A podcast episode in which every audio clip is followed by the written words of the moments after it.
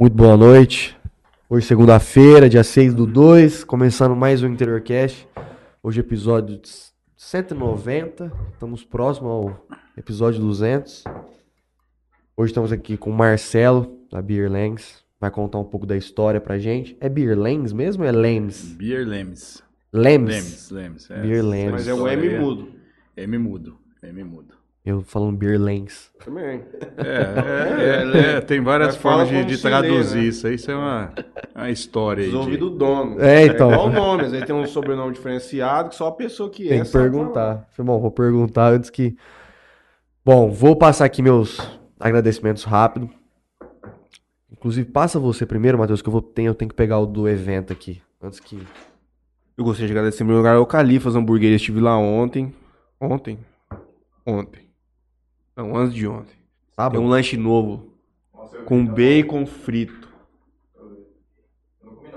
Também não, cara. Eu preciso passar essa semana, porque parece mesmo muito bom. Também com a gente, o Herreira Contabilidade. Gente, tô meio Eu também tô meio zo- zoado, Tô, tô meio nasal... fanho, cara. tô nasalado, cara. Que coisa horrível. Um abraço pro meu amigo Kleber, lá da Herreira Contabilidade, que, cuida das que faz a gerência do Juninho aqui. Um abraço também pra minha, minha amiga Maria Pupim, arquitetura aqui em Jales. O Dr. Felipe Blanco, meu amigo. A JR Telecom do Alberto. Soluções em rede, fibra ótica, instalação de câmera, cerca elétrica, o que você precisar pra sua casa. A GOB Cidadania também, Juninho, que faz naturalização aí, você tem uma descendência europeia, vamos conseguir seu visto, seu passaporte. A de Matheus aí, Juninho. Trabalhei lá sábado, o dia inteiro, coisa linda. E o Coque Jales. Tô ruim. Bom, vamos lá. Quero agradecer. É, então. Tomara que eu não passe resfriado pra você, peço até perdão. Quero agradecer aqui a Melfinet, internet fibra ótica, betcerto.net, casa de apostas aí. Grupo Venturini, referência em mármores e granito. Life Institute, direção da Larissa Venturini aí, nutrologia e medicina esportiva. Solutions IP, empresa especializada em telefonia VoIP. ADM, assessoria industrial empresarial, você que está precisando colocar ordem na sua empresa ou finanças pessoais. GSX Clube Náutica e ADM Eventos. Falando em ADM Eventos, eles estão com evento em, que vai ser dia 22 de abril em Votuporanga. Primeiro Inter Wellness.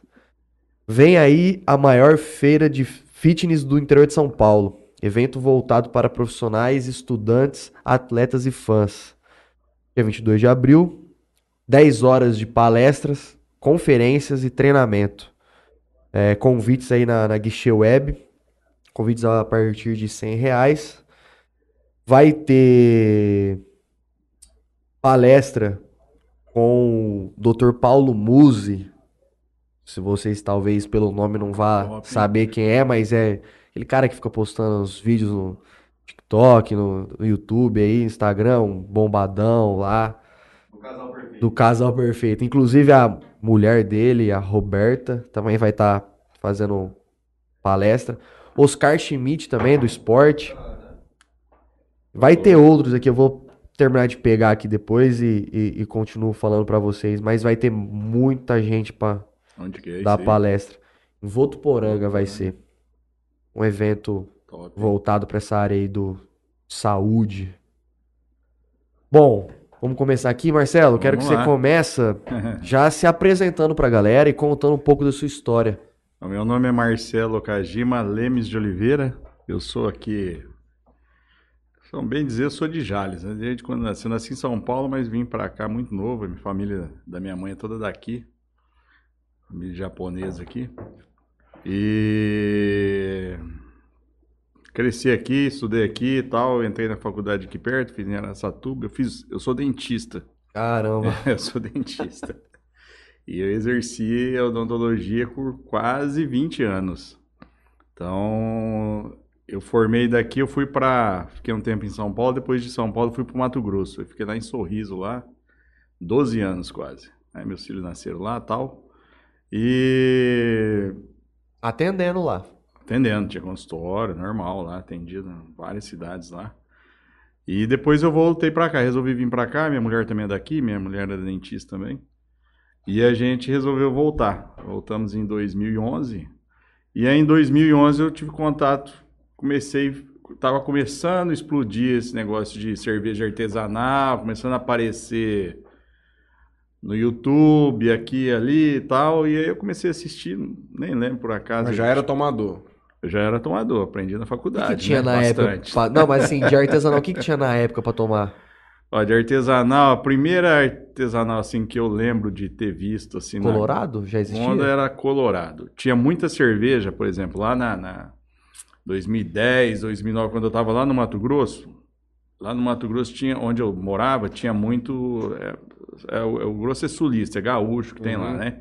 Então tinha muito alemão, descendente de alemão. E alemão bebe pra cacete, né? E então nas gôndolas dos mercados tinha muita cerveja de trigo, que foi as primeiras importadas que chegaram aqui, chegaram com força assim. Naquela época lá, tinha muita cerveja de trigo, né? De tudo quanto é marca lá tal. E foi as primeiras que eu tomei lá. Agora eu não lembro, era tudo importada, né? Agora, quando eu comecei a estudar cerveja, fabricação de cerveja, lá em 2011, 2012, que eu estava aqui já, as primeiras que tinha assim no mercado, tinha pouca, né? Tinha muito pouca opção, né? Fora das, das, das Das cervejas, Ambev, das da- Ambev da Ah. vida, né? Tinha muita opção, assim, o que tinha de opção era de vez em quando você achava uma Colorado, às vezes você achava tinha ali Uma no- Baden-Baden. uma Baden-Baden, Já era né? difícil de achar. Era difícil. era Hoje, muito hoje já difícil, tá né? mais fácil, mas É. há uns 4, 5 anos atrás era difícil Era encontrar. difícil. Hoje você vai no mercado, tem 10, 20 marcas. Foi vendida, Jales não tem foi? muita. A, a Baden-Baden? É. A Baden-Baden foi vendida, Colorado também. E, então, naquela época lá, você achava isso aí que você achava. Mas alguns roda Colorado, alguns roda Ba- Baden-Baden, muito poucos. Né? Eu lembro até que, a gente tava falando antes aqui das cervejas que começa a tomar e tal, eu lembro que até que a primeira cerveja, eu peguei uma, achei um, um tanto lá de Baden-Baden lá, acho que eu comprei aqui no mercado, sei lá onde que eu comprei. Tinha uma, uma conveniência ali no posto aí que, do, do Renato, do Renato Bolinha, que eles tinham bastante cerveja artesanal. Acho que foi lá que eu comprei. Eu comprei uma Baden, uma Colorado de cada. Não sabia nem o que, que eu tava bebendo. Aí chamei o, o Marquinhos Silvério, né, meu amigo na, na época. Chamei, eh, a gente tomava, a gente era brameiro, tomava só brama naquela época, né, cara? Já fui E muito aí- brameiro também. É, era brameiro. Pô, E pega aí- a latinha, da- a, a vermelha lá pra mim. Top. E aí a gente fez um. Fiz um comes bebes lá em casa, chamei ele, vamos, Marquinhos, vamos tomar uma cerveja. É a primeira que a gente abriu, cara, foi uma IPA da Colorado. E a IPA da Colorado, eu adoro ela. Mas é muito forte pra quem nunca Sim. tomou, velho. E aí Uhum. foi um coisa de, coisa de mula. O Marquinhos mesmo nunca mais tomou. Eu tava e falando aí eu isso com fui um amigo. de teimoso. Ele reclamando que não gostava de IPA também. Eu também, quando tomei a primeira vez, eu falei, não, moço. Para com isso aqui, isso aqui não é cerveja, não. Cerveja é cristal, é. É, Tipo, a, a cristal, não tô dizendo a marca cristal, mas a Sim. cerveja Pilsen mesmo. limpinha, branquinha, bem é, filtrada. e tal, né? Aí depois eu precisei tomar uma Paulaner. Ah, é. Quando eu tomei Essa uma é uma Paulaner, aí eu comecei Aí você viu o que que a era gostar de IPA, cara. É. É isso aí. A, a- desse- a- uma das primeiras artesanais que eu tomei também foi, o- foi não foi a Paulão, foi a Edinger. Sim.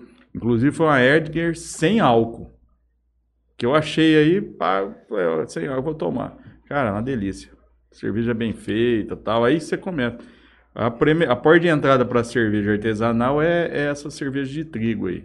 O correto seria tomar. Eu não sei se eu- é, eles indicam que o correto é tomar naqueles fazem aquela tulipa, aquele copo grande que tem aquela boca larga, Ah, é. que você coloca dois terços da garrafa, depois o Chacoalha, restante você né? chacoalha e coloca É, no final. cerveja de, cerveja de trigo, né? Cerveja de trigo tem essa, Uhum. essa, Você essa perfumar o- a espuma. Isso, você põe lá um tanto. Geralmente o pessoal ainda pega a garrafa assim.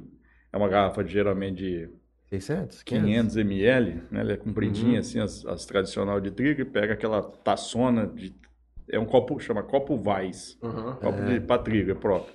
Geralmente que lá tem 600 ml, cabe a garrafa inteira lá. Uhum. Então, você pega aquilo lá, vira de uma vez, aí ela vem, né?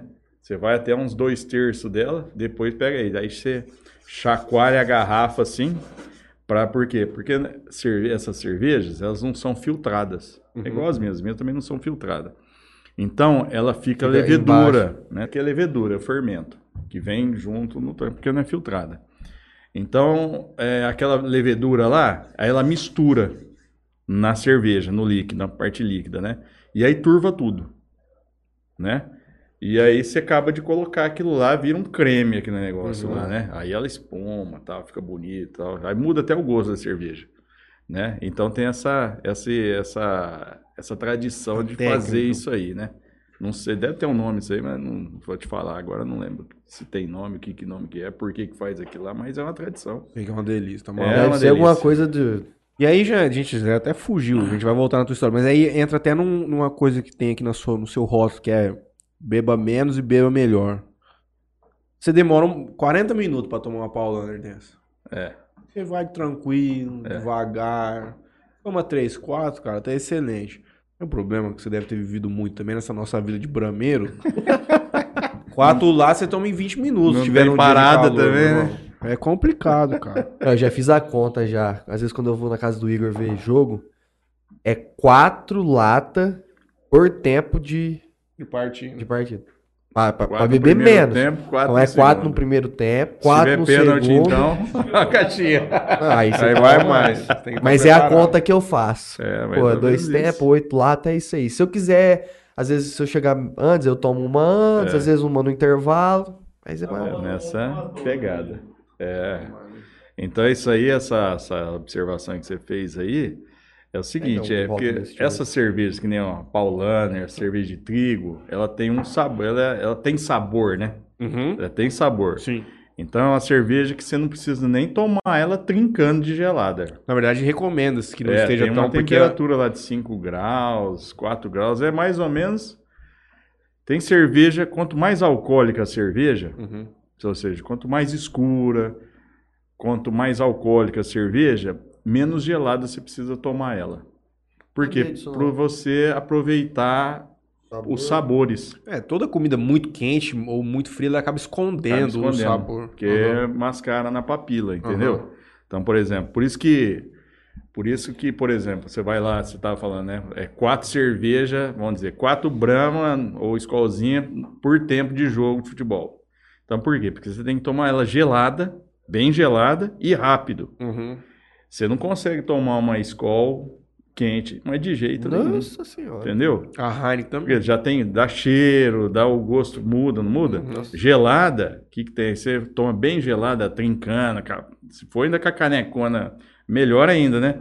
Porque mais gelada, ela vai lá na tua papila gustativa e tipo que mascara o gosto por causa do, do frio. Você Sim. vai sentir menos o gosto. Ela te faz uma lesãozinha quase, É, ela, ela, te machuca. é, entendeu?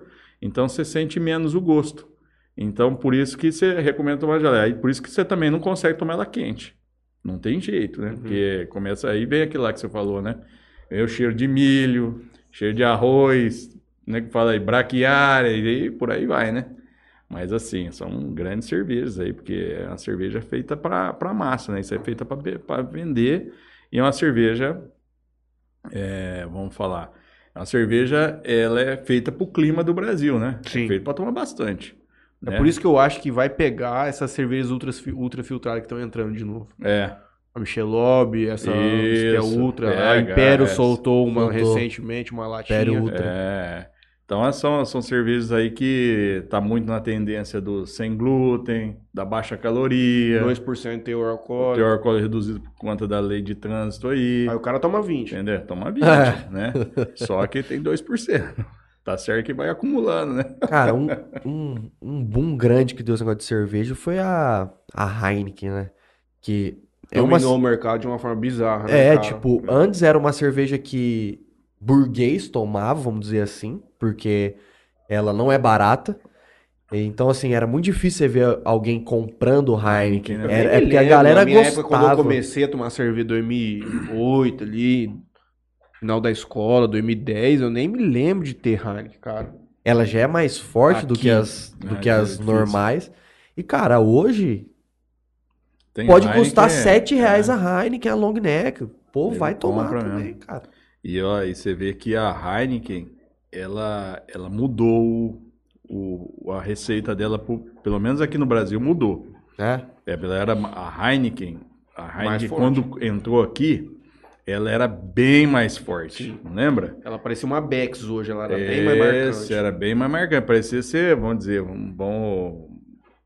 É, você rotava verde aquilo lá. Sim. Entendeu? Então você, você cheirava ela assim, o cheiro que ela tinha era de coisa verde. E aí ela era amarga, bem mais amarga. Eu- Completamente eu, distante do paladar. Era mais pra uma IPA do que uma Pilsen. Completamente Então, por isso distante que o nego- paladar. Por isso que o nego falava, pessoa aí por aí falava que era, ah, a cerveja é muito forte e tal, né? Aham. Criou-se um certo preconceito. Aí o que, que ela fez? Ela pegou, mudou a receita, vamos deu uma, deu uma aclimatada aqui Uhum. pro, pro gosto do brasileiro, porque tem que uma empresa igual a Heineken, pô, Ah. tem, tem tecnologia e inteligência pra tudo ali, né? E aí marketing pesado, né, cara? Você vê a Heineken tá em tudo.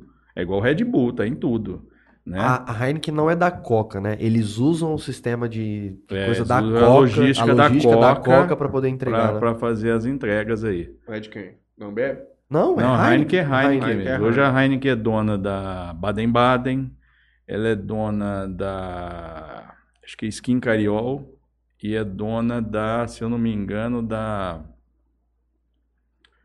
da, da do aqui, Sul, lá tem um Grupo nome. alemão ainda. O grupo é alemão, acho que, não sei se é alemão ou se é Holandês. holandês, acho que é holandês. Eu acho que é holandês. holandês. Mas é uma baita cervejaria, nossa. É, eu- muitos produtos mundiais, assim, quando eles vão entrar no novo mercado, tem que fazer uma adaptação, porque Faz. Não Heineken, tem como você colocar um negócio tão forte num povo que tomou Skol a vida inteira. Eisenbach, Eisenbach, Ah, Eisenbach, isso. Baden, Amistel, ou Eisenbach lá de né? Blumenau. Devassa, Isso. Fizz, que é aquele refrigerantezinho Agora lá, tem o aquela- negócio. Não, tem é aquela o soft, Tiger. é o... É um refri. É aquele Não é, mas água é um- tônica, né? É, mas eu tô tentando lembrar de uma outra coisa que não tem nada a ver. É o... Kaiser, Skin, Sol, É, aí, ó. É, não, Tiger. Tem, tem coisa pra caramba. É um negócio que vende pra caramba nos Estados Unidos, Spritz. Não é Spritz, é... Tá, já entendi. É tipo isso aí.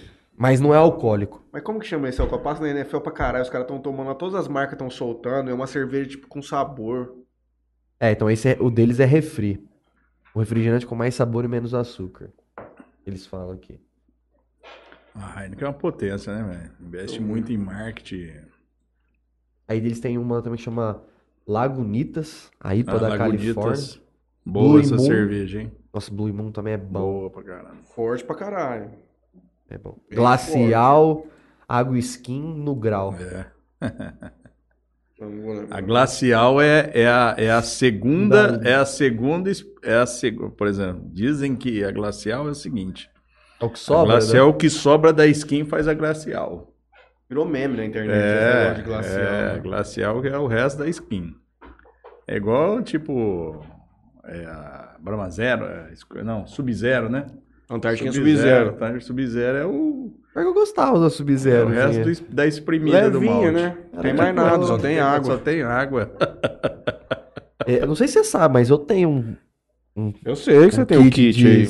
de fazer É. cerveja. Ah, você tem? Eu tem umas uma- panelas aí? Eu comprei uma. Então, lembra que eu falei pra você que eu fiz o, o Sei. curso em Rio Preto? E lá os caras faziam naquelas panelonas mesmo de Panelona. comida, É. aqueles fogão industrial os caras iam lá, tinha um termostato, que é onde os caras ficavam pra saber se tinha que ligar o fogo ou Isso. não, porque tinha que ficar na temperatura. Falei, cara, se eu for fazer um trem desse, eu não vou ficar com o termômetro ali, ficar medindo ali e tal. Precisava comprar um trem mais automatizado. Aí eu comprei uma panela que você setava o tempo de cada Ah, temperatura, que É. não sei o que. Aí tinha uns chiller pra resfriar. Ah. que... Puta, fiz umas três. Você fez Falei, cerveja, então? Fiz três. É? Aí. Eu fui tomar, falei assim, misericórdia. Nunca mais eu faço um trem desse na minha vida. Difícil, você fala. Cara, eu perdia. É que eu também era juvenil, né? Eu não sabia beber o negócio. Já é um ponto. já nem gostava desse tipo de serviço. É. Tava aprendendo a tomar. Aí eu, eu fiz. Eu fiz duas Pilsen e fiz uma blonde. É, Blonde, alguma coisa lá. mais encorpadona. É. Aí, tipo. Essa blonde eu não sabia qual que era o gosto de blonde. Então, tipo, o que eu tomava ali, beleza. A primeira que eu fiz, que foi a Pilsen, ficou forte pra caralho. Ficou com uma cor meio turva, meio. Cara, ficou muito esquisito.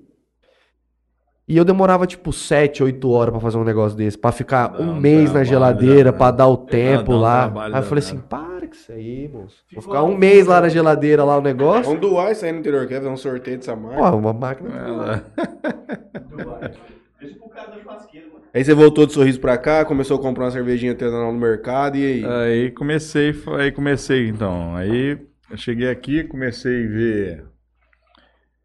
Comecei a ver muito, começou a aparecer muito no YouTube essas coisas aí, como é que faz. É os caras na panelinha, panelinha, aquelas pazonas lá e vai e tá, e moe no moedorzinho, aquele, Puta sabe aquele que moedorzinho de moer carne? Sei. Antigo lá, que Aqueles vermelhos do disco. É, o cara colocava um yeah, lá, né, cara? E pá, aí comecei, falei, caraca. meu.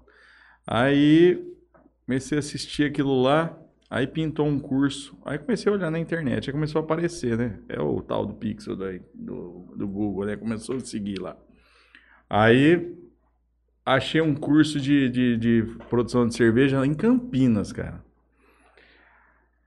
Tinha pouquinha gente, assim, fazendo cerveja por aí. Na tua cabeça era hobby isso aí ainda. Era hobby.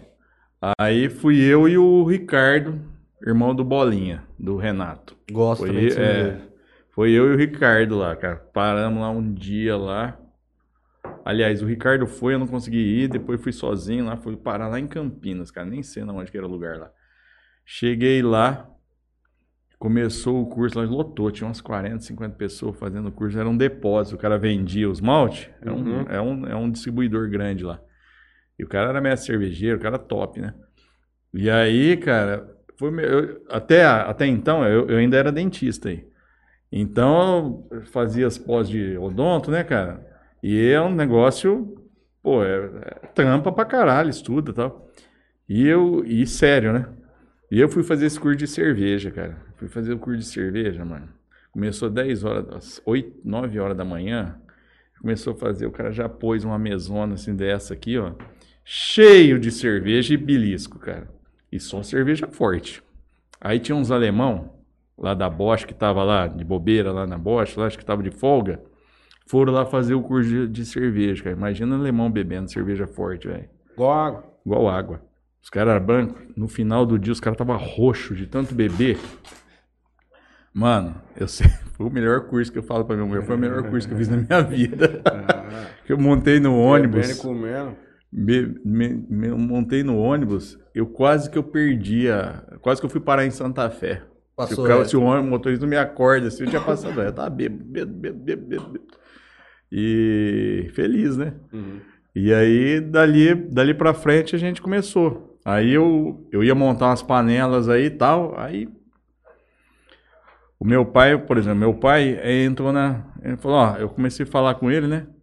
Ó, vou fazer cerveja tal. Aí comecei a mostrar os vídeos pra ele e tal. E meu pai é um cara muito metódico, muito caprichoso, né? E não bebia cerveja, não bebe cerveja. E tem 82 anos. Aí ele falou assim: Não, não, não, isso aí tá muito.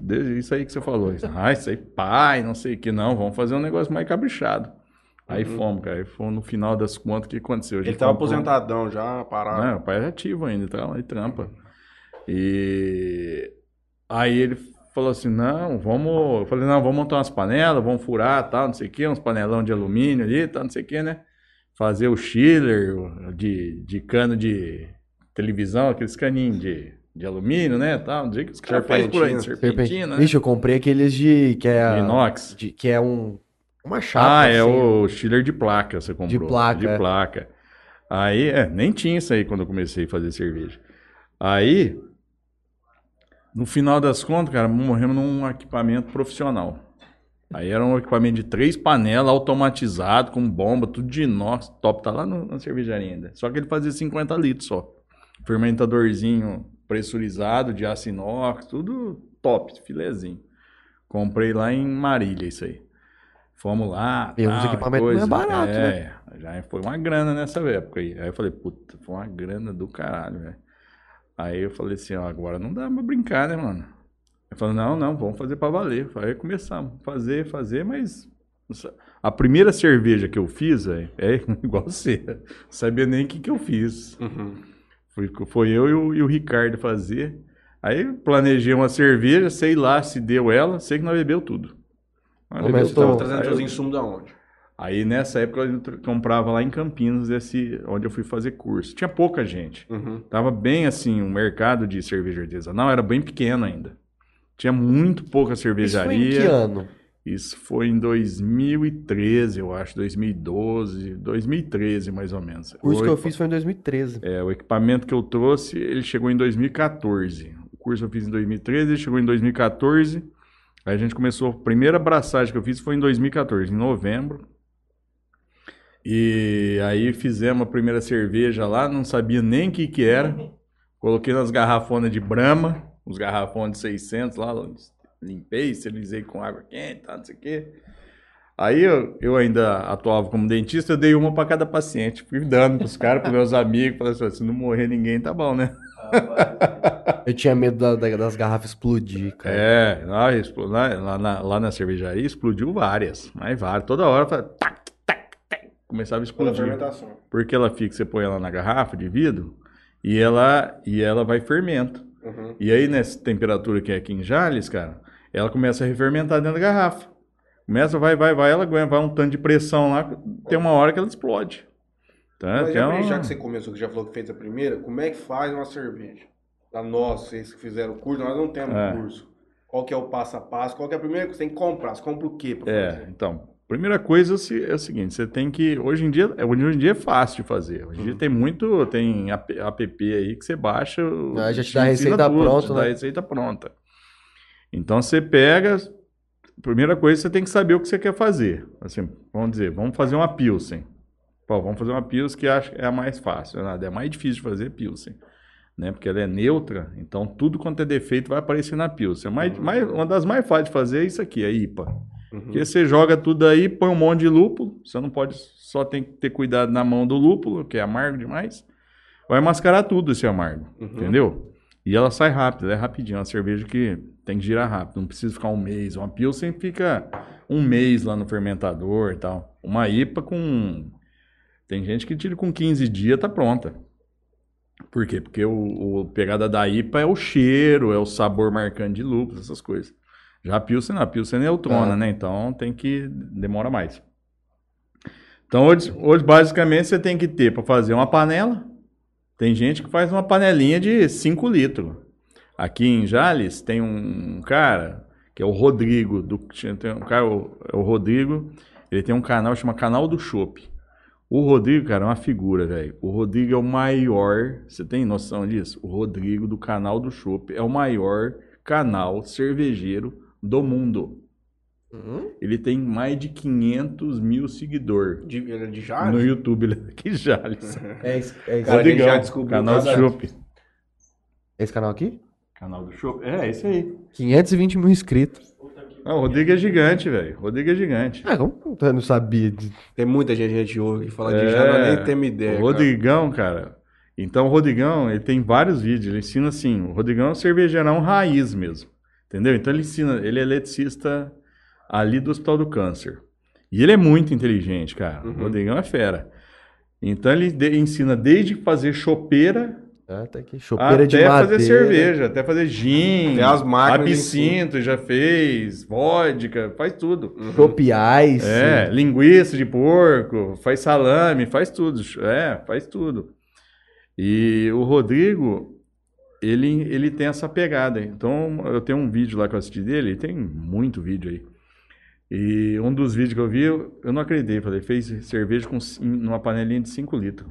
Farinha de arroz. Como fazer 5 litros de cerveja? Eu falei, ah, agora fudeu, Em casa, precisando Em casa. de três ingredientes. É. É, o típico vídeo da. Aí pega lá, pega um.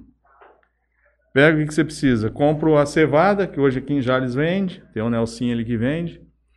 Você compra lá a receita, já te dá a receita pronta, pesadinha, tudo certinho, tudo com o lúpulo que você vai usar, o tanto de fermento que você vai usar, tudo certinho, Quando eu, passo a com- passo. eu- quando eu comprava, eu comprava o kit.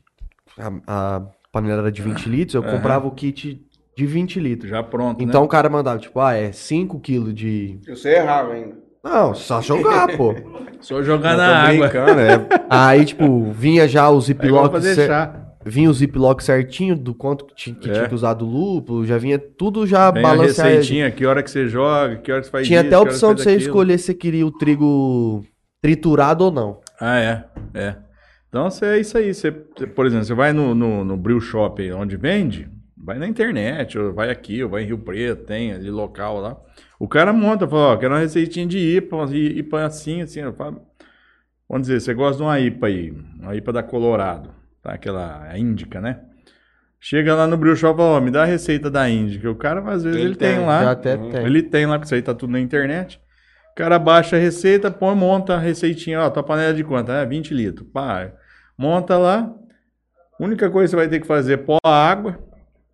Aí você vê se a água usa água mineral ou água filtrada, aí você vê o que você quer Não fazer. tem essa questão E da já água, dá pra né? colocar água da torneira, essa Sabesp é top. hein? É.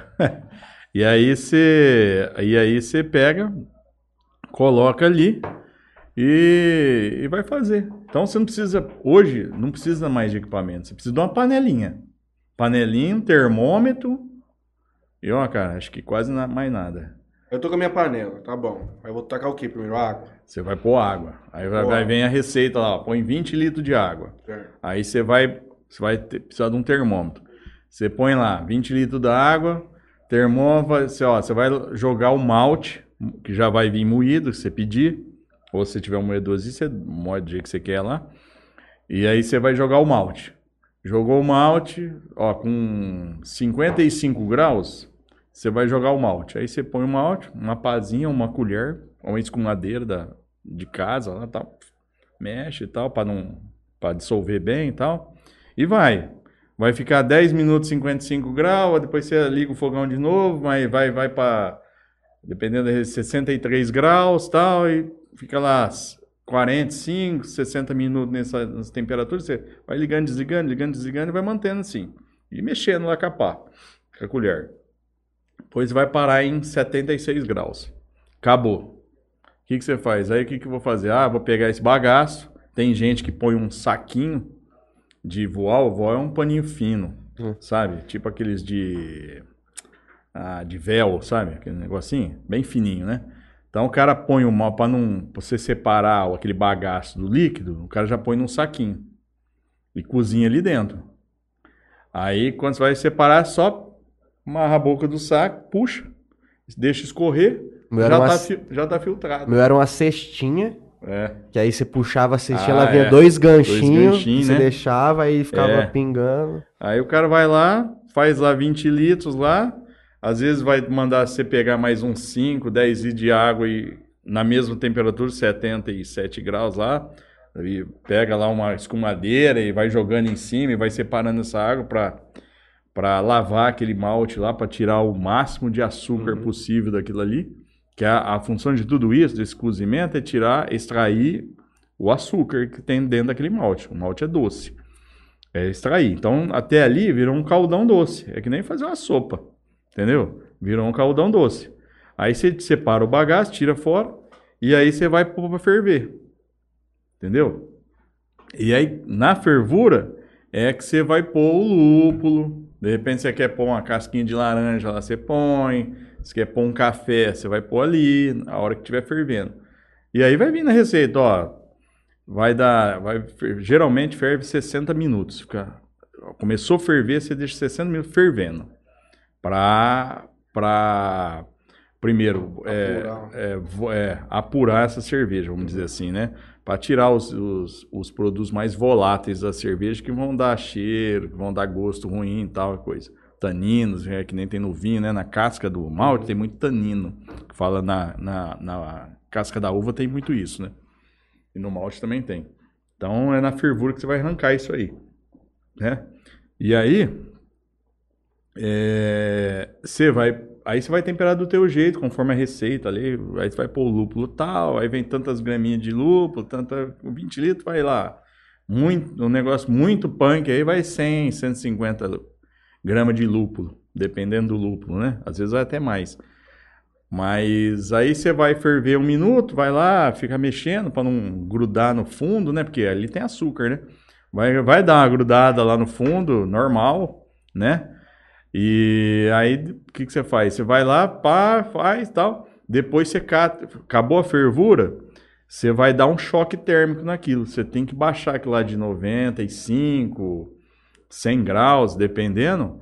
você tem que baixar isso aí para mandar para fermentar, pra fermentar para 12 graus, 16 graus, depende, 18 graus, depende da cerveja que você for fazer. E o cara que tá fazendo em casa, ele tem que deixar no tempo. Ou ele vai dar um banho-maria. É, geralmente ele dá um banho-maria. Ah, então, mais normal, mais fácil de fazer, é você catar aquela panelinha sua, vir, põe numa outra cheia de gelo. Uhum.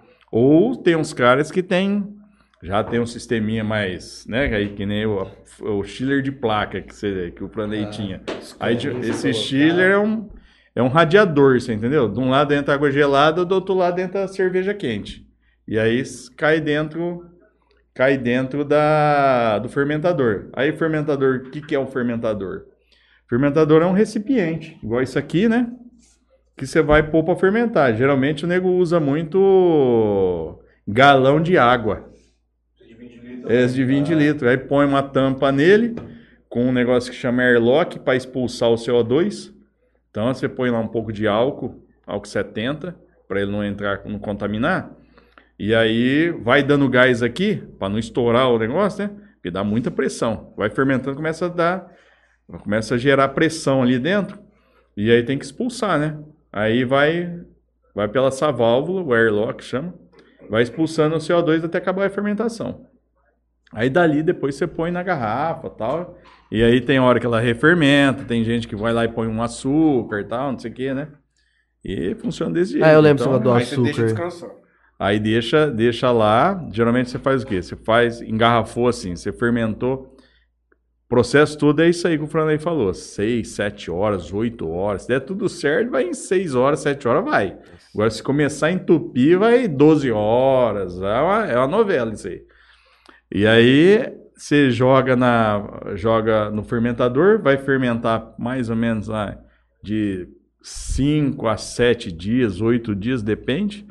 Aí você tem que, geralmente quem faz muita cerveja assim, às vezes tem já uma geladeirinha já com um controladorzinho de temperatura para sabe, para pôr o fermentador lá certinho. dentro, mesmo que seja o galão, deixa o galão lá, ou o cara às vezes fermenta num lugar bem fresquinho lá, tem que nem tem isso, é. né? Uma, uma cerveja de trigo, ela fermenta na faixa de 18 a 22 graus, por aí. Vai de boa. Então, às vezes, nem tem, nem precisa. Ah, o cara, for... às vezes, mora num sul aí. É, quem mora no sul, por exemplo, o cara, às vezes, tem um porão lá, lá é gelado, velho. Então, não precisa. Aí, fermentou, deixa mais uns dias lá dando uma maturada, né? Quem tem câmara fria, abaixa a temperatura para zero. Depois vai, o, o, fermento para, para a fermentação, ele começa a depositar no fundo. Então o fermentador, geralmente, ele é, o fundo ele é cônico, né? Aí o, começa a baixar a temperatura aqui, o fermento começa a decantar aqui, ó, uhum. no fundo. Aí tem uma válvula, vai tirando isso aqui para limpar, né? Vai abaixando a temperatura, vai, chega perto de zero grau, ele começa a limpar e aí você vai tirando para que lá não vir para dentro da garrafa, né? Senão fica tudo muito turvo. E, e, geralmente tem uma válvula aqui em cima. Aí você vai tirando por cima e aí dali você vai engarrafando. Ou quem tem barril de chope, vai põe no barril de chope direto. Quem não tem, vai direto para a garrafa e aí põe na garrafa quem faz em casa. Geralmente faz um negócio que chama prime. Prime é uma caldinha de açúcar. Por quê? Porque o, o porque, porque apesar de ter parado a fermentação no teu tanque de fermentação, às vezes vai, com certeza vai fermento para o fundo da garrafa e esse fermento está vivo ainda. Aí você joga mais um pouco de açúcar, ele ativa e faz o gás dentro da garrafa. Aí é o que a gente estava falando, né? Da explosão. Que às vezes, às vezes estoura muita garrafa, principalmente aqui em Jales, que é muito quente. Se descuidar, dá lá dá lá 3, 4 bar, 5 bar de pressão dentro da garrafa, é uma pancada, estoura a garrafa. Ou ela estoura o fundo, ela estilhaça, é, é até meio perigoso. É, então. Isso que aí é aí que tá o perigo da coisa, assim. Eu né? tinha esse medo de dar pros outros e ver essa porra. É. Explode. Eu falei, caralho. Eu já tive história lá na cervejaria de eu vender uma garrafa de cerveja. E aí eu falava, sempre falava, né, cara? Eu vendia uma garrafa lá e tal. E aí eu falava assim, ó, é o seguinte, essa cerveja não é pasteurizada, você chega em casa e põe na geladeira. E aí um belo dia um cara lá comprou lá, tal, amigo do meu irmão, comprou, depois no dia me oh, cara, a cerveja estourou na minha cama. Eu falei, mas o que que tava fazendo na tua cama? Ele falou, não, é que eu guardei atrás, na cabeceira da cama, assim, no criadinho assim. Eu falei, ah, rapaz, isso é história mesmo. Né? E aí faz um aí. É, Aí é é um perigoso, regaço. é perigoso, porque estilhaça, né, a garrafa, né? Geralmente as garrafas de cerveja, elas, elas, elas, elas estouram pelo fundo. Ela já tem, você pega uma garrafa de cerveja, ela tem uma ranhura na, na base. Aquilo é o lugar mais frágil. É para se estourar, ela es- Estourar o ela fundo. estoura o fundo. Estoura o fundo e não estilhaça o corpo. Uhum. Entendeu? Qual que é a diferença, igual você falou, de ah, vai invasar ela, invasar ela já no barril de chopp, invasar ela na garrafa? Eu não sou um, um cara que conhece muito cerveja, mas eu percebo que tomar chopp e tomar cerveja há uma diferença. Por exemplo, vou tomar uma cerveja Brahma e vou tomar um chopp Brahma. Tem uma diferença do chopp ali Tem, pra cerveja. Tem, tem.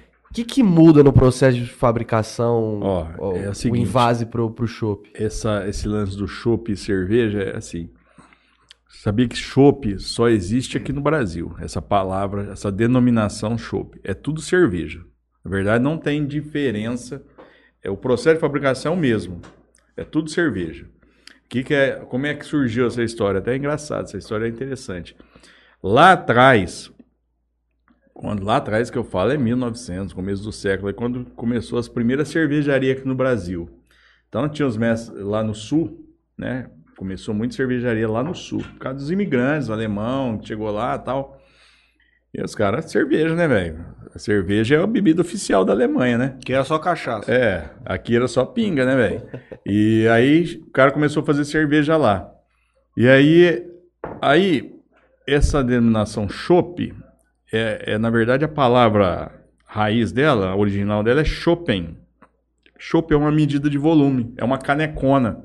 Sabe, já viu aquelas caneconas que eles usam as de madeira, não é nem o pint lá.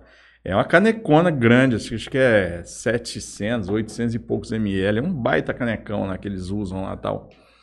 E aquilo lá chama Chopin. É uma medida, é aquela caneca daquele tamanho. Então a cerveja, você vai lá na Alemanha, você vai pedir uma. assim, é, é tudo beer. Aí você vai lá pela High Chopin, velho, é uma caneca de. Aquela Canecona. canecona de cerveja lá, com 800 e poucos ml. É uma. Brahma e o Chopp Brahma é a mesma, é a mesma coisa. Mesma coisa. O que acontece é o seguinte: geralmente, então o cara chegava lá, só para acabar a história aqui. O cara chegava lá, o mestre cervejeiro alemão lá chegava pra peãozada e falava, Hein Chopin. Aí os caras convencionou que aquela cerveja que era tirada de dentro do barril, porque não tinha garrafa naquela época, era tudo barrica de madeira ainda. Putz. Tirava aquela cerveja tirada do barril, colocada naquela caneca, era chopp. Me dá um chopp. Ai, chopp. Aí ficou chopp. Então convencionou que era assim. Cerveja de barril era chopp. Então essa denominação chopp só tem aqui no Brasil. Então agora, só que é o seguinte. Qual que é a grande diferença de chopp, vamos dizer, né? Com a cerveja de garrafa? Chopp, geralmente, ele não é pasteurizado. Por isso que a, validade dele é menor e a- o gosto, por não ser pasteurizado, é diferente. Por quê? Você imagina, quando você invasa a cerveja, sai lá do tanque fermentador, lá na fábrica, tá, tá gelada, zero grau lá, beleza. Filtrou, tudo certinho. Ela entra, ela vai para duas linhas, ou uma linha de chopp ou uma linha de garrafa, né? A linha de chopp entrou lá a cerveja zero grau, não teve contato com luz, nada, entrou naquele barril de aço inox e já foi para a câmara fria.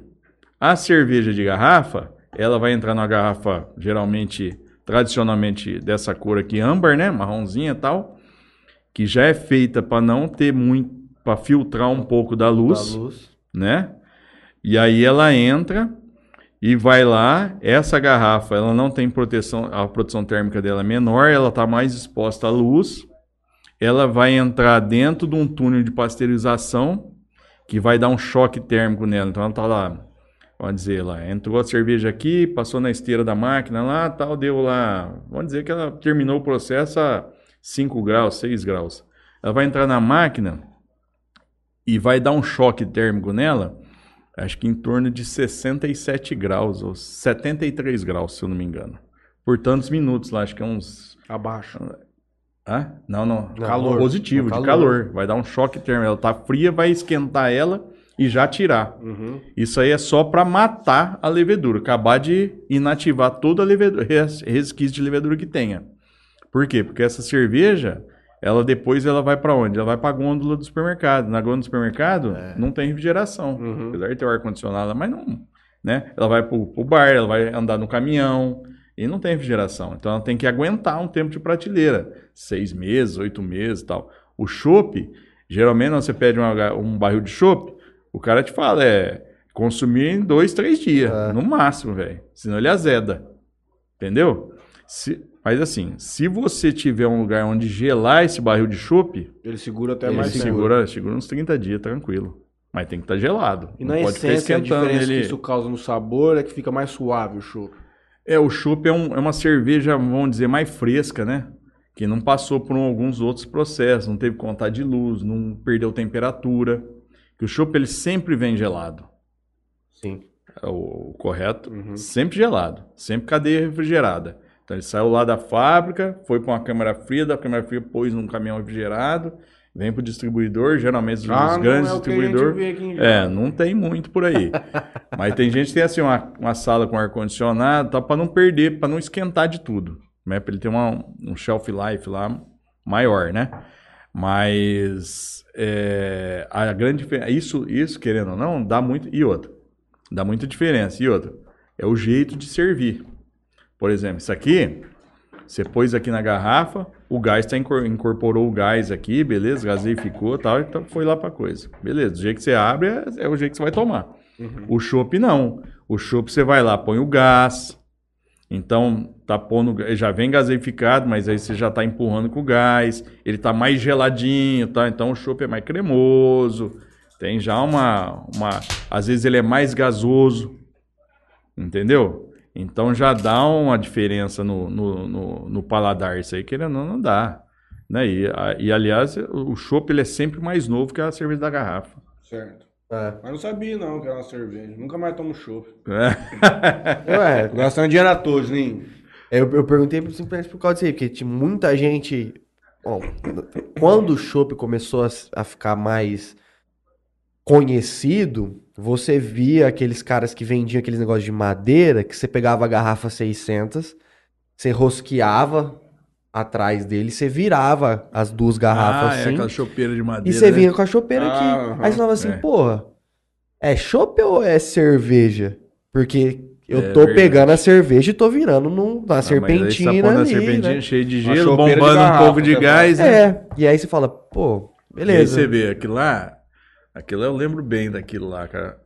Dava uma diferença já na cerveja. Por quê? Porque você vai lá, ela vai passar na serpentininha lá, cheia de gelo, vai gelar pra caramba, Uhum. e ainda você vai bombar um pouco de gás. É. Não é o CO2, mas é gás.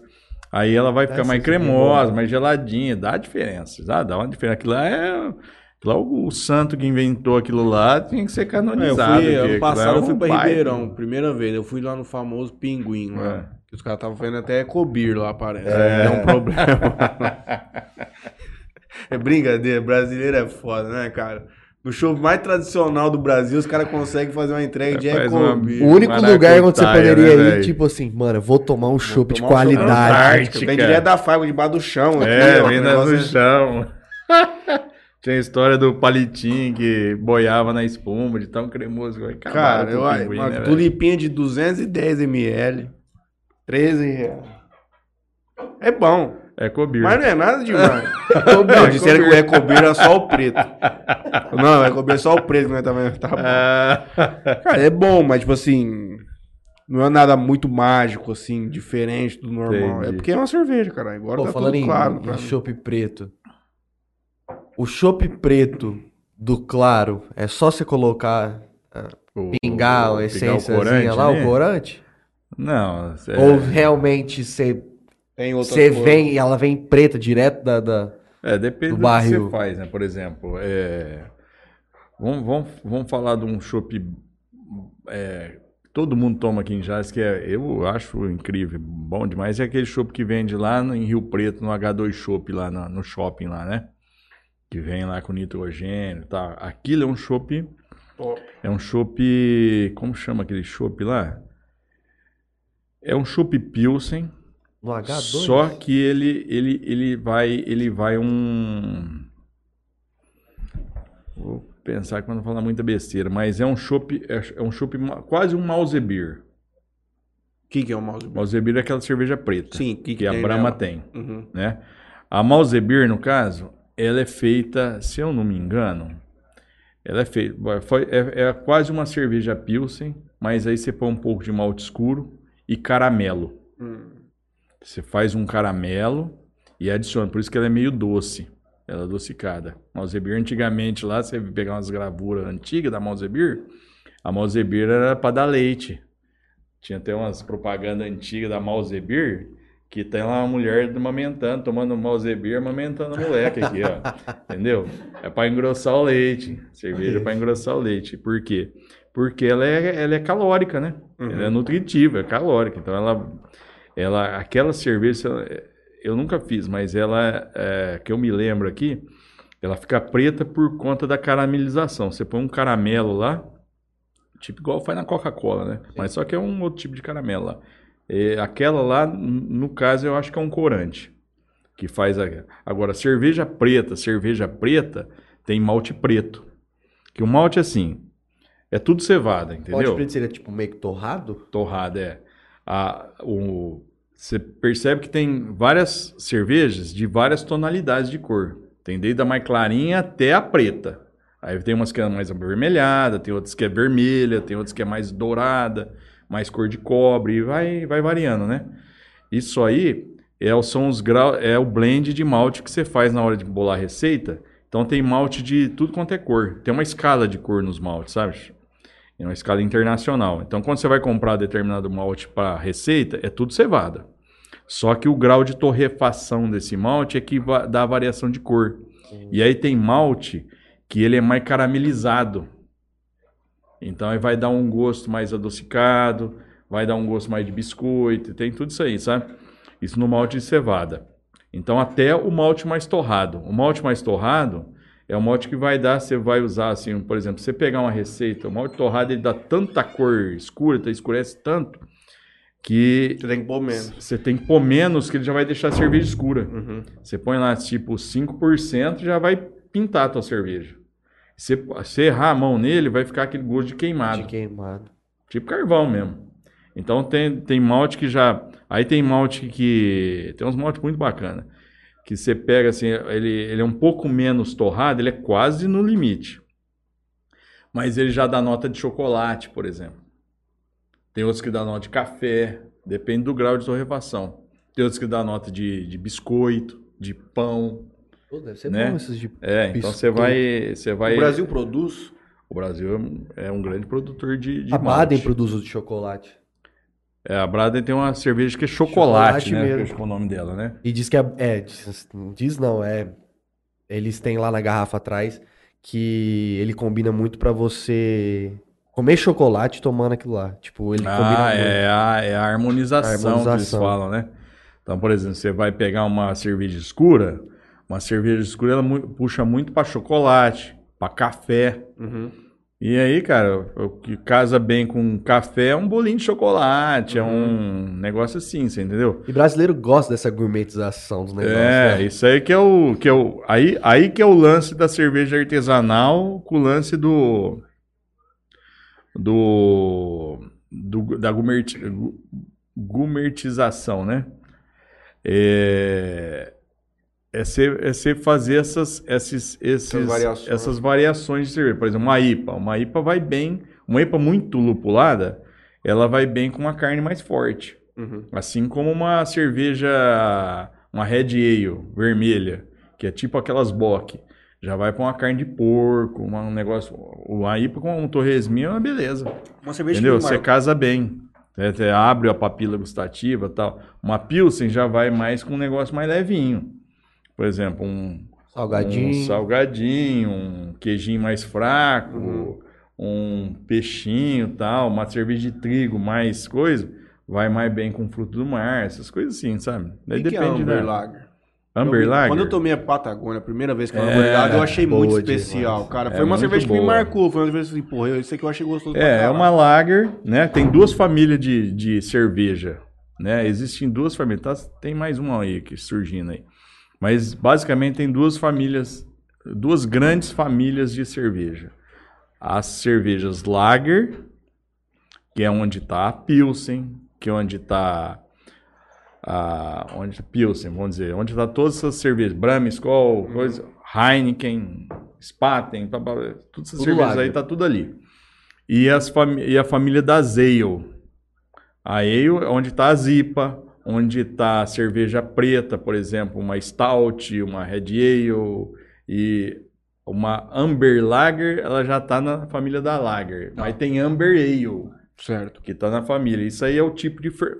O que que dá essa diferença? Lager e, am- e, a- e Ale é o tipo do fermento, né? Tem fermento que fermenta em, em cima, da, põe no tanque, né? Aí tá aquele volume assim. Aí tem fermento que fermenta aqui em cima, então é fermento de, é, fermentação de alta, alta fermentação, então é fermento em cima. E tem o de baixa fermentação, fermento embaixo, né? O que diferencia aí é a, a temperatura de fermentação, né? Alta fermentação, geralmente é ale, né? Então, é, vai fermentar na faixa de 18 a 22 graus. Basicamente é isso aí, tá? Uma regra geral assim. E baixa fermentação é onde está as pilsen, onde está a lager. Vai fermentar na faixa de 12 graus. Entendeu? É a temperatura de trabalho do fermento. Geralmente é isso aí, né? E então uma Amber Ale é uma cerveja mais escura, mas não preta. Vamos dizer, uma cerveja mais puxada para um dourado, acobreada Uhum. não preta, já mais marcante no, no sabor, vai puxar de repente mais para um toffee, um biscoito, um negócio assim, sabe? É uma cerveja mais forte. Uhum. Vai, um, um- vai ter lá um teor alcoólico na faixa aí de 4,5, 5, 5,5. Vai ter uma cor mais, mais puxada assim, né? É uma cerveja mais encorpada. É uma cerveja que você vai tomar aí na faixa, você não precisa tomar ela estupidamente gelada, Uhum. que mesmo porque essas cervejas muito encorpadas, elas congelam mais fácil. Por quê? Porque ela tem muito, muita proteína, tem muita carga de, de, de, de sedimento. Então, ela, ela congela mais fácil. Então, é uma cerveja que você não precisa tomar é, a tipo a zero grau. Você vai tomar ela em 4, 5, Por isso que o 6 povo lá graus. não toma ela tão gelada assim. É, por gente. exemplo, lá na Inglaterra tem muita ale, né? Quando eu fui Gelo pra lá é que eu frio. falo pros meninos que eu ia no parque, nas coisas, não tem gelo, não tem gelo. O cara É. leva uma caixa térmica, É, é- as coisas lá, tá uma em É, cima da vai outra. tirando e vai acabou, tomando. Do jeito que tiver, você toma. Lá faz o quê? No verão lá faz 20 graus. 20 graus estourando. Dava pra Tá tomar de boa? Morrendo gente, né? Cara, pra nós é completamente diferente, cara. 20 Pra mim graus tá... É, que nós tá Nós acostumado. não acostumado. também, é. Mas, por exemplo, você ia num bar, tipo, em pub e tudo mais, saía gelado. 20 graus tá passando mal o nego lá, né? O que, que é a, é a- Você falou da Mas aí, só, lager. só pra concluir, aí essa parada do, do amber significa ele fazer uma torra maior no, no Isso, geralmente malte. é uma essas essas denominações amber, red, é, é, black ele não tem muito, mas é, é red e vermelho, Uhum. amber, âmbar mesmo, né? Essas cores assim, né? É, tem white que vai mais uma cerveja mais branca. Viena, aí tem, não tem é Viena Lager, aí é o, é o tipo do malte, um malte Viena, é um malte um pouco mais mais douradão assim. Aí é, é essas denominações aí que o pessoal põe e essas e essas denominações são legais porque elas têm uma uma diretriz. Isso aí não é um negócio a ermo assim. jeito. Tem um- uma Uma diretriz ciência internacional. Para cada estilo de cerveja. Então, até onde você, quando vai fazer, ah, vou, quero fazer uma IPA. Se você quiser fazer uma IPA, tudo belezinha, dentro do. Dentro do. do, do Padrão do internacional. padrão dela, tem lá a diretriz. Ó, você usa geralmente esse malte, aquele, aquele lúpulo tal. Ela é, é- a temperatura dela é essa, a cor dela é essa, o grau alcoólico dela é essa, o amargor, o grau de amargor é esse, pá, tal. E aí, dentro disso, você, você posiciona tudo. E para você posicionar, por exemplo, você quer mandar a tua cerveja para um concurso. É que tem, né? Tem, ser, tem concurso nacional, internacional, que é o Oscar da cerveja aí, né? Então, é, se submete a, a juízes lá, tem os sommeliers lá, né? Até tem um cara aqui bem bacana aqui, o, o Emanuel aqui de Rio Preto. Tem um, tem um cara que chama Matheus Aredes, eu acho que ah, é. é, esse cara é famosão. Esse cara foi o que deu o curso lá em Rio Preto quando ah, você fez o curso dele? foi. É, ele é bom. É Matheus Aredes, eu acho que é. Matheus Aedes, é, ele tá no meio. Esse Meu cara é bem conhecido no, no meio aí, né? Deus quiser. E aí,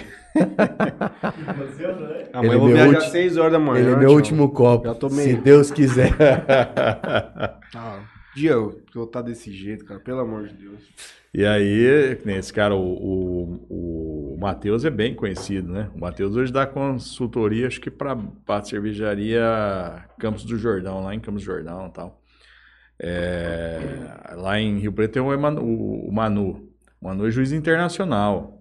Entendeu? Então é um cara que fez curso sommelier, tem lá um paladar mais apurado, conhece muito de cerveja, estudioso de cerveja. Então você pega, vai dar uma IPA assim, ele classifica a tua IPA, ele bate o olho e já te fala assim, ó, tem que fazer isso, isso, aquilo. Já Eu mandou? umas- já mandei já. E aí ele te manda a planilha, fala, ó, faz isso, faz isso, pra você acertar a cerveja, Uhum. né? deixar ela num padrão mesmo, né? E... Hoje é tu tá no padrão. Eu creio que sim, eu creio que sim. Eu já mandei, mandei a Lager. Há muito tempo atrás eu mandei a Lager, deu uma correção, tem que mandar de novo. Mas, é, na verdade, cerveja você tem que fazer o seguinte. O que, que eu vejo na IPA? Hum, Ela não agride, cara.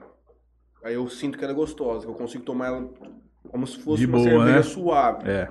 Só que ela tem uma presença do sabor. aham. Essa é a diferença de quando você começa a tomar IPA, que você assusta muito.